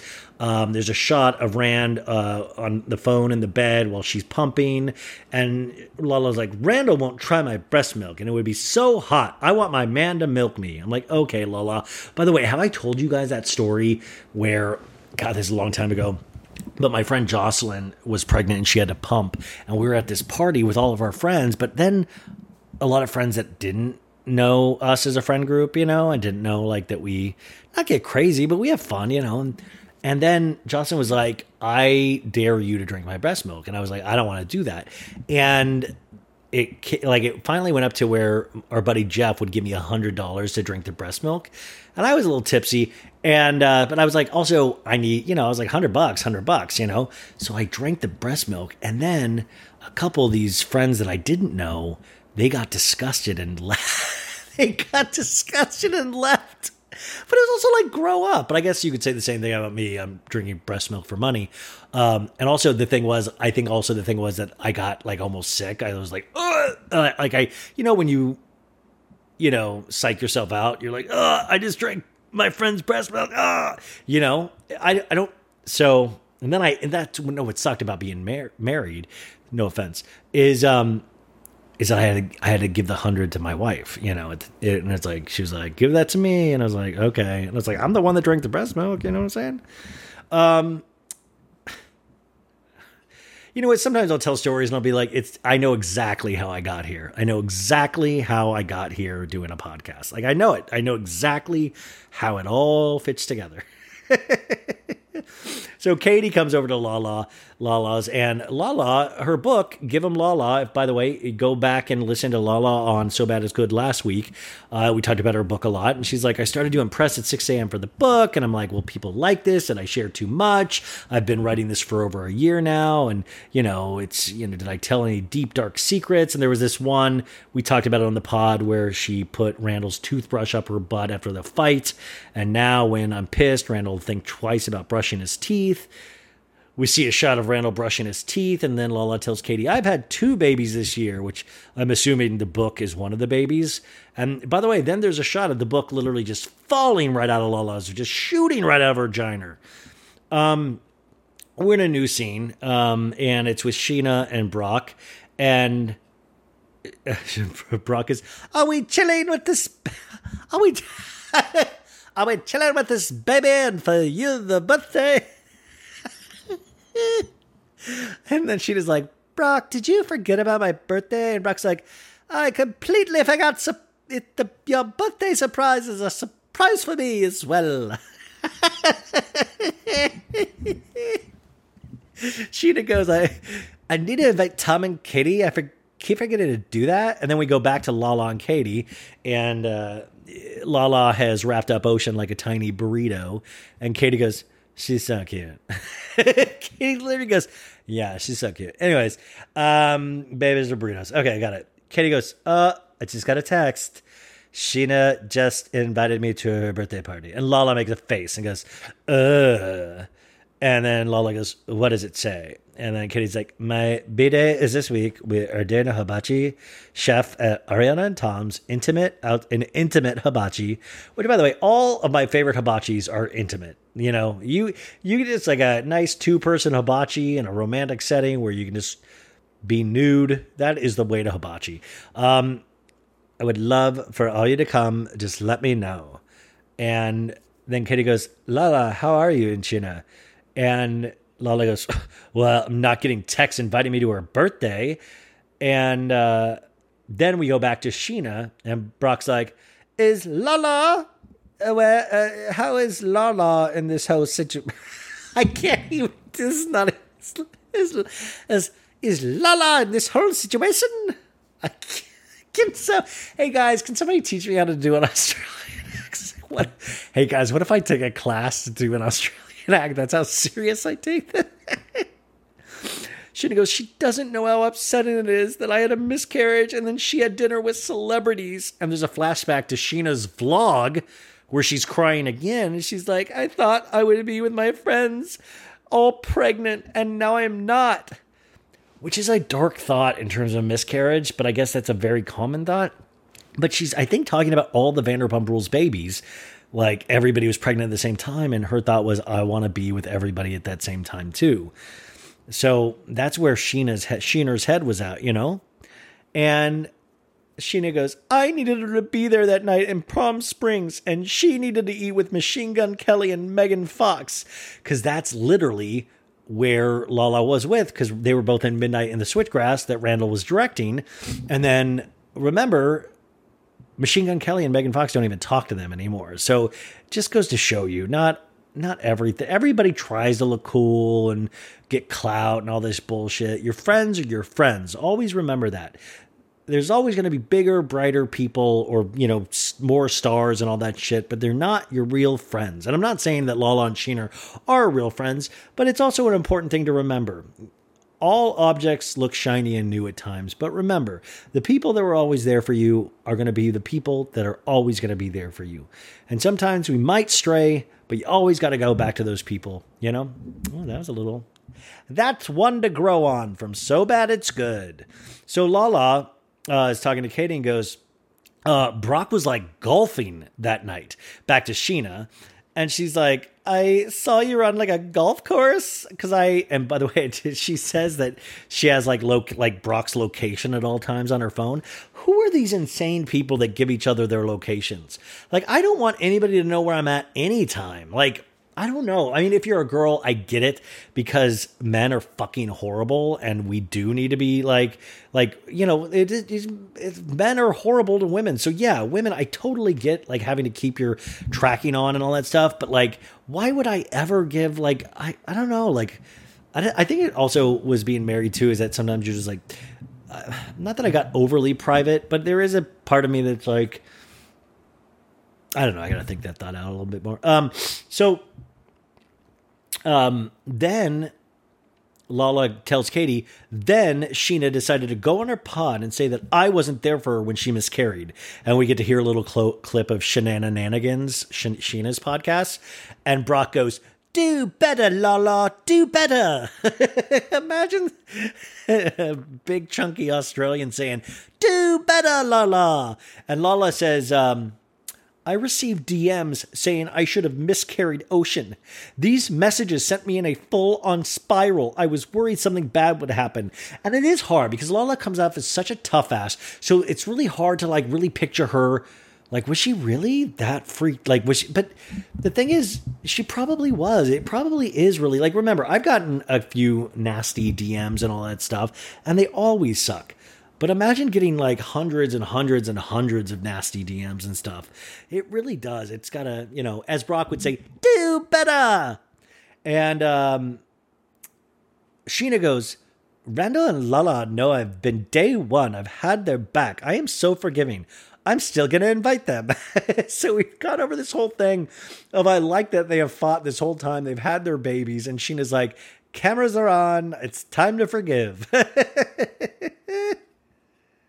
and uh, you know, Lala back at Katie goes, she won't get uh invite from me. You can sting the bee's nest, but eventually the bee's gonna come back on you. And then all of a sudden we hear Lala get a text, and she's like, uh, uh, uh, she disinvited me. Hibachi sounds good. and she goes, fuck that bitch. Sure, I'll come to your birthday. LOL. New scene. We're at Tom and Ariana's house in Valley Village. They wake up in bed, and you guys, I this is like the coolest thing in the world. Tom has like these hidden, like in his shelving units, he has a mini fridge and like a Keurig and all that stuff. But it's like I have a mini fridge in my room, and it's like a cool mini fridge, but it's like there's a dorm room vibe sometimes in my room because I don't want to go all the way down to the kitchen. You know, I'm on the second floor. I don't want to go all out of the kitchen sometimes to get my beverages, you know? But his is hidden in cabinetry so it looks all cool. Like mine, you can just see that there's a fridge, you know? Like I think that's so that's the way to go. And then all of a sudden, it's not just a Keurig. Then he gussies up, makes Ariana a latte. This dude knows how his way around everything. It's like I just love hidden compartments and like gadgetry like that. I was just like, I, I couldn't even pay attention to what they were saying from this point. I just kept like, I started fantasizing about like what I would love to do with my room. And then I started fantasizing about when I was a kid and I thought a tree house. I was like, you know, it's like you have three pieces of one. You're like, I'll do like a four story tree house and then I'll put couches in there and I'll put a fridge. And you're like eight years old. It's none of it's going to come to fruition. Um, and then we get to the point where it's like, Everybody made fun of us last season for not having furniture in our place. But guess who has furniture now? There's chairs everywhere. And there's a flashback. We get a flashback, you guys, of Jax Taylor. The one point we see Jax Taylor is making fun of their house and not having furniture in it. And Tom's like, You can all shut up now. There's chairs everywhere.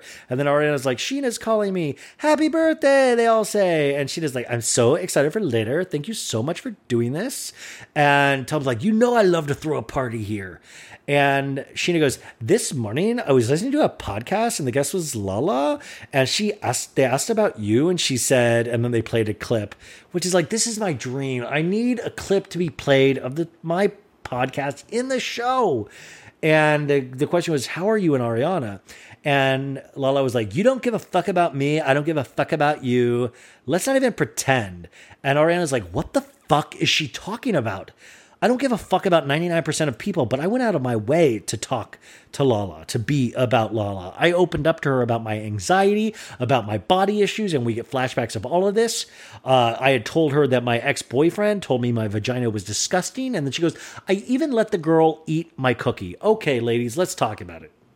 First off, Ariana, don't love that I had to explain to my mom what getting a cookie eaten meant even though maybe my mom secretly did know and she was trying to act. Who knows? I'll ask her that tomorrow. I should have asked her that on the pod. Anyways, so the the cookie eating is uh that that all happens. But like can we is that how we're going to talk about it? Is that how we say it? Is it like so girls, when you're going down on another girl, is that like eat my cookie? Like can we I, I mean, everybody can have what they, but like, eat my cookie. Like, what? Like, you know, like, can we think of something sexier? And I know you're okay. This, no, I'm not thinking about the right way because I know it's not for me. I know it's not, it's not for me to love. You know, but you guys know what I'm saying about like, eat my cookie. It just, I don't know. I think we can like come up with something better. You know? Can I soak with you? Uh, Um, so uh, Ariana tells Scheana, "Well, thank you so much for that. That's annoying, and I hate it." And Tom says, "Well, maybe she's just saying it to be controversial and you know get them pick up pub- publicity for her book." And Ariana's like, "Don't use me to get attention. I'm over being reasonable and chill." Fuck her. And so, new scene, we're at Lisa's Villa Rosa. We see Hanky and Panky, the gooses.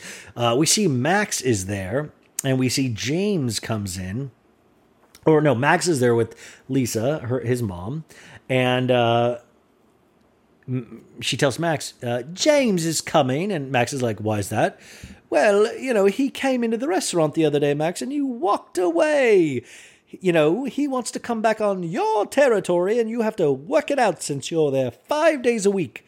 I will say, and this comes to fruition more even in this scene, I'm shocked at how much play Lisa is letting DJ James Kennedy have in the sense of I would hope if somebody called me fat like a billion times over text message and my mom knew about it, then my mom wouldn't be like, You've got to make it work, Maxwell. You've got to make it work because it's your territory. Like, what? Like, it almost feels like he's a star of the show. You have to make it work, Max. You are not the star.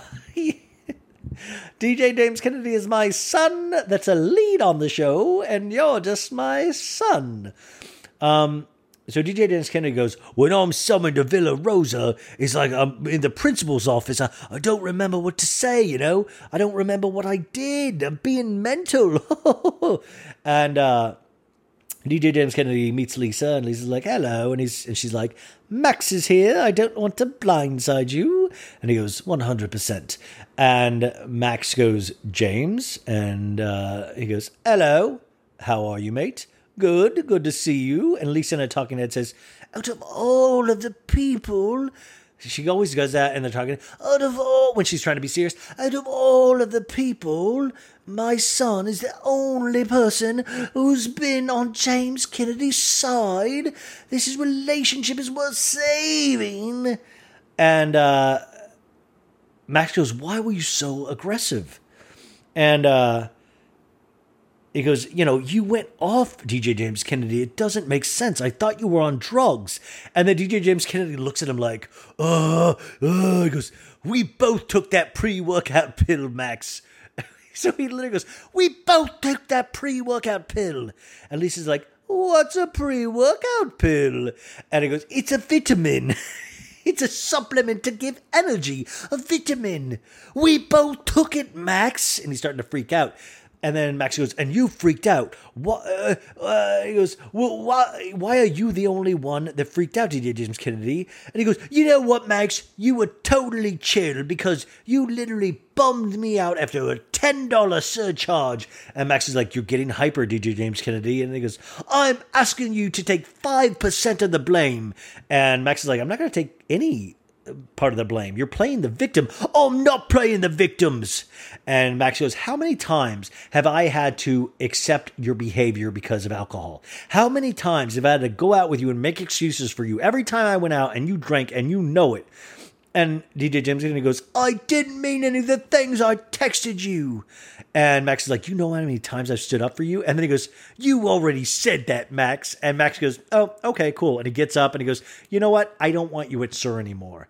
And uh he goes, "Oh, now it's it's going to be like that, huh? Okay, Max, you got what you wanted." And Max goes, "I can feel your adrenaline coming from here." And then DJ James Kennedy goes, "You're being weak. He's being weak, Lisa. He has a wussy energy spewing off him." And then Max goes, "I love you, mom. You're a fucking idiot. Stay out of SUR." And then DJ James Kennedy goes, You're just the boring little boy you've always been. And Lisa goes, Stop. I'm sorry, Lisa. I have to stand up for myself. And this is when I wish Ken had come in and be like, I'm going to knock your spark off, DJ James Kennedy. Remember that one time DJ, he caught DJ James Kennedy drunk and he got fresh with Ken? He's like, I'm going to knock your spark plug out. but seriously, if I was Lisa's son, I would be so livid at Lisa. Like he's like, oh, he's a pussy wussy boy with a little gina instead of a penis. And Lisa's like, oh, come on, you guys, make up, please. It's so weird. So Lisa, Lisa goes, bye, Max. and then DJ Disco goes, I don't recognize him. I don't recognize him. He's not the same. And he starts crying. And it just made me think of all the times DJ James crying. He is the number one crier on reality television. It definitely been. He's given us so many amazing. Lisa, don't fire me. Why do I do this? Oh, why would I treat my friend like that if he really, why if I really care about someone? Why do I treat people like that? I don't know.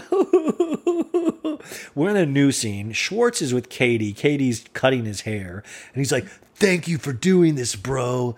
And he goes, "I feel like I've been a little self-absorbed about the bar lately." And Katie goes, since we aren't having a baby, maybe your restaurant could be my baby. And Katie's like, I've had more restaurant experience than you. My mom ran a restaurant and I've been working for her at 13. And we get a shot of Katie in her little waitress outfit at 13. It was actually pretty cute. Um, and then Tom Schwartz goes in a talking head goes, Well, Katie, I know she doesn't like people, and the restaurant really revolves around that. So I don't know if it's to work. Imagine, imagine your husband busting you out on TV goes, Katie kind of hates uh, other humans, so I don't think it'll work. But I, I don't know. It could maybe. Who knows? I'm just trying to have fun. Katie, do you want any candy? I'm gonna make a candy run. Um, so Katie and I talking head goes, they would be idiots not to take my help. And she goes, let's talk to Sandoval and see what my position can be. And he's like, what would that position be, Bubba? And she goes, head bitch in charge. So we're in a new scene. Brock and Scheana walk up to the party. Tom Sandoval's already in this, like, he has a pink wig and, like, I wonder, I got to talk to Tom about what his look is this season. Like, he does have, like, visions and all that stuff of, like, what it is very like it's like Lady Gaga or Madonna. Like they have eras, you know. I'm wondering what era this is for Tom because it's definitely he has thought about it. I know he has. Uh, Charlie, all the cast members start filing in. Charlie is very excited to see Ariana's dog Charlotte. Um, they're ma- uh, Tom's making all these specialty drinks. Ariana says something about I don't have anything. Oh, because the dress code is like pink and black. And uh, Ariana says, I don't have anything black to drink except my uh, black to wear except for my soul. Um, and Raquel goes, Brock, how are you? How is daddy? And uh, Brock goes, Daddy's good. And then he goes, I shouldn't be saying that to you. and then Lala shows up by herself. And she's like, What? Hibachi in the backyard? Why is everybody dressed all fancy? And Scheana's like, My party is mom's night out. It's pink and black. And then Sandoval's like, I made thee drinks, Summer's Eve, Summer's Night, and Ocean. And Schwartz goes, Summer's Eve, that's like not the best choice, dude. And Scheana's like, that's what I clean my vagina with. And then Lala tells Katie, I still douche with it. so we're having like all of a sudden we're like talking about Massengill douche or something, which I gotta tell you, folks, we're honest here. I still don't know. Like, what do you girls do? Like, is this like do you see? I always talk to you guys about this shit. But like, I didn't know what pelvic floor was until you guys came along. I didn't know so many things. Maybe it's just pelvic floor, but I didn't know so many things. But this is another thing. Like, I know douche is supposed to. I think like make a vagina smell good, but like do you like insert it in like how do you know like there's so many like how do you know do you is it a daily thing is it like a weekly or a monthly thing? Is it like like ooh i'm, I'm you know what do you i'm trying not to be offensive here but i just don't know what the proper like how do you know when you need to use it? Like do you use it like multiple times a day? Is it like reapplying lip gloss? Like are we do we douche after every bathroom? Like do you carry douche around with you in your purses what does it even look like you know what i'm saying like is it a huge bottle is it a small bottle is it a glass bottle i have so many questions about this stuff but i'm scared to ask but I guess I just did. So they're all laughing about the douche comments, and Tom's uh, making delicious drinks. And then they're like, "Magic showtime! We've got this magician Ben Sidimna." And Lala and Ataki goes, Really, Scheana? Hired a magician for your grown ass birthday party? And Scheana, of course, is like making huge faces with this guy doing magic. They all are. But Scheana's like, Oh my God. And Lala's like, when Randall hires magicians for her kid's birthday, his kid's birthday party, that's what magicians are for. And then Ben's like, Scheana, do you mind if I do a trick with your ring? And she's like, she's like, okay. And she's looking around like, oh my God, I did. And she puts the ring and he ties it to this balloon with a string and then he lets it go. And then Brock's like, fuck you, mate. I bought that ring for her. And hits the, no. Um, she's like, oh my God, I saw the ring go over the power lines. And then Ben's like, Scheana, I got you a gift earlier. Will you go get it? And she goes and gets a wrapped gift. And you guys, I shit you not, she opens the gift. And guess what? Her ring is in there from her first marriage with Shay. What you? She's like, this is my first ring. How did you get this? Um, no, it's her ring. And I got to tell you, that shit, like, it's always like, here's the deal. We know there's an explanation, right? But like, I'll never take the time to find out. Like, I'm not going to study. Like, you know, like I, I've already settled on being a podcaster. I'm not going to be a magician. Like, I, I was amazed by the trick as well. But what's funny is to see the uh, the people's reactions. Like, Katie literally turns to Schwartz and it's like, oh my god. Like, you see her look like, you see her thought is like, the devil's at play. You know, like everybody is just so, so flabbergasted. Like people are crying, like, oh, this is unholy. Oh, Megan Snow, how did he have the ring? What's in the box? Um, it is a very impressive trick though. But I just wish, I wish, like, you know, you're you're amazed. I wish you could be amazed by magic for an hour and then be like, I wish part of magic was like, okay, tell me now, tell me how you did it. Like I wish that was the other 50% of magic of like blown away. You get to spend an hour being like, holy shit, how did that happen? And then like, okay, tell me. Okay, you know what I did? Like I would I would love to go to bed at night knowing how they did that, you know?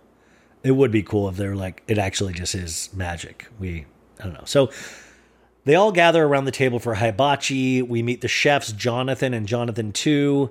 Uh, Charli makes a joke about having a threesome with Jonathan's.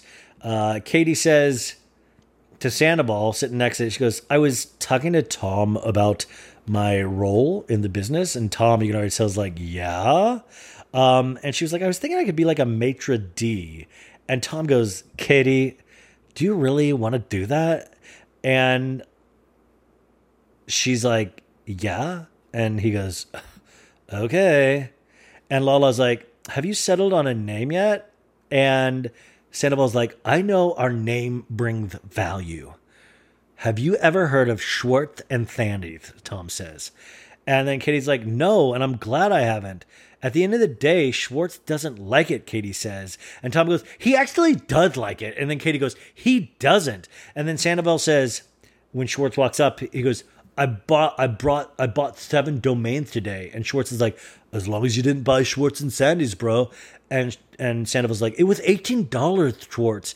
And Katie says, the name grates on me. And Schwartz says, it doesn't grate on me. And Tom says in a talking head, if you're gonna say my name grates on you, I'm gonna need to see some receipts on what you've done and your execution of amazingness.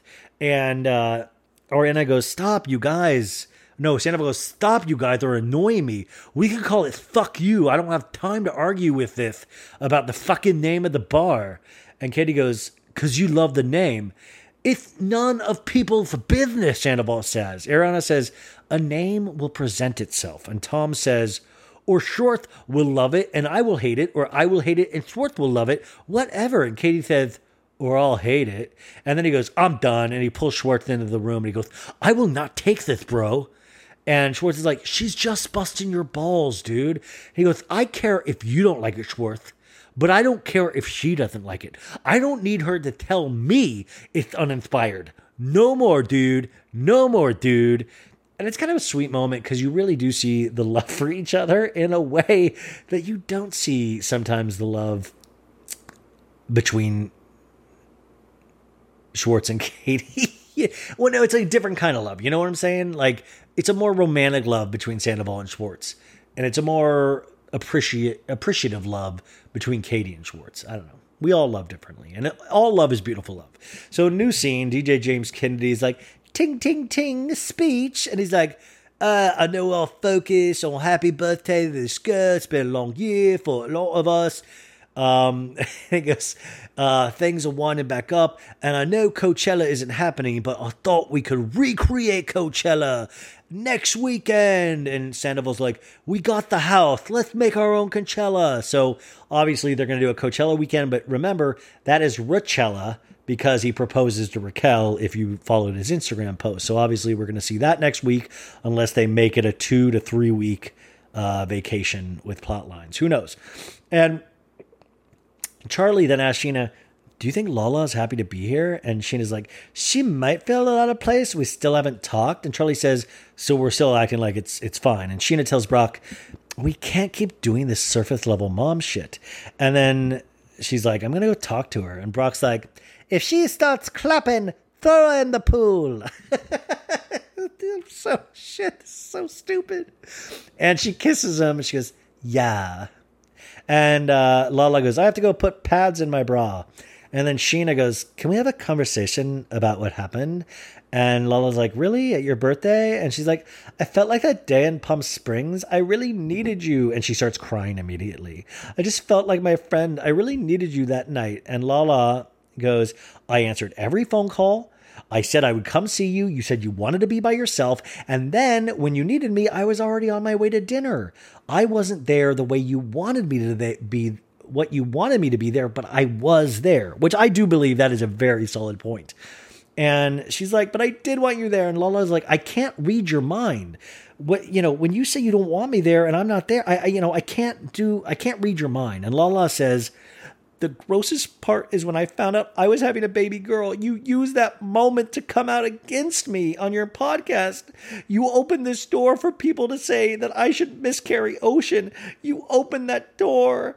I prayed because she was already struggling. You opened that gross door. And Liz like, she's crying now. Now they're both crying. And Scheana goes, I wasn't hurt. I, I, I now understand. You thought you were there for me. I'm sorry that I expected you to be a mind reader. I feel like we're getting a little off track here with Scheana. Like, I'm sorry. I expected you to be a clairvoyant. And Lala says, okay, we got to get on the same page. I wanted to share this pregnancy. We cannot get back these moments. I wasn't, I, you know, I want your kid and my kid to be friends. And it's like this really kind of vapid but sweet moment, actually. They're both crying. But I will say one thing, and I've noticed this with all the Vanderpump kids. There is so much damn pressure on these Vanderpump babies to be in each other's lives. Like, what if all the Vanderpump kids hate each other? But the fact that Lala wants to be Scheana and Jax wants, like, his boy to hump Stassi's girl and all the girls, and they're always sexualizing their babies in these weird ways of, like, oh, my boy is gonna go through all these girls. Like, it's weird. And also, like, I think it'd be funny if all these babies just fucking hate each other. Like, I'm so tired of Scheana being around Lala's baby, or I'm so tired of, like, Scheana's baby's like, you're a dork like your mom's a dork. Like they, you know, I just feel like don't let these kids decide who they let these little babies decide who they want to be baby friends with. You know what I'm saying? Or let the audience vote. Um, so they've made up now. That's great. And Scheana goes, I just wish you had been there to give me a hug. I'm like, okay. And they hug. Lala comes back out. She's still kind of crying. And Raquel tells James, I'm gonna go talk to Lala. Raquel was doing so good about her voice last season towards the end. Like she had really found a very good voice, and now it's a little like that again, you know? And Raquel comes up to Lala and she's like, I hate to see you cry, honestly. And a talking head, she goes, Time and time again, I've experienced the wrath of Lala Kent, but I would rather lead with compassion and empathy rather than worry if she's going to lash out. Now, Raquel really is an angel from heaven. I really do think she's a very nice angel from heaven. And Lala's like, I hate that we can't get our pregnancies back. I don't know why I'm so emotional. We finally made a breakthrough and we have to stop with this pattern we're doing. Uh, and then Lala goes, Thank you for checking on me. And she goes, I didn't know what to expect coming into this night. I didn't know where we stood. And Lala's like, um, Well, I really like you, Raquel. And she's like, I feel like I don't need your approval, but I'm over that now. And I was like, oh shit, Raquel. Like, it was, Raquel literally didn't listen to what Lola said and just already was like, I'm here to say I don't need your approval.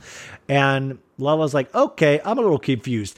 I tell you we're good, and you say I don't need your approval. Are you? And then Lala goes, Are you trying to battle me right now? Or are you trying to be on the same page? And then I was like, Oh shit. Lala, oh, eight mile Lala's coming out. We're going to do a rap battle. Yo, if you had one shot, one opportunity to take a Bambi eyed bitch and humiliate her, would you capture it or let it go away? My arms are steady. Breast milk is flowing. I got baby spit up on a sleeve. Lala's two percent. And mom spaghetti. Lala's two percent. yo, yo, you want to bet? What's up, bitch? It's me, Raquel. I've got two hits for you. Me hitting you, you hitting the floor. Gonna walk out that door. Gonna smack that bitch up before you get smacked the F up. Sorry. and Rico goes, I want to be on the same page with you, but I feel attacked by you. And Lala goes, Right, okay, I thought we were on the same page. We're on the same page, but I get it. You need to be babied more. I need to baby you. And Raquel goes, Just a little. And I'm like, Raquel, no. You you let you admitted to Lala that you need to be baby. Don't. You were doing so good. And Lala goes, Fine, I'll baby the fuck out of you. Okay, I got it. I got it. And she goes, Next time I want to rip someone's head off, I will redirect that anger to someone else like uh, Charli. Charli seems like she's a bitch who can take it and I thought that was a hysterical moment. And uh, and then Charli goes, "What? What are you? Uh, what are you? What are you talking about?" And Lala's like, "Oh, well, we're, we're just talking about me raging out." And um, you know, she just raged about, uh, you know, we're talking about raging out and blah blah blah. And uh, Ariana goes, "Well, she just raged about me on a fucking podcast, and I thought we were cool." And Lala goes, um, "That's not true. That came out of nowhere." And Ariana goes, it didn't come out of nowhere. Um, and Lala goes, I'll tell you what the pod is about.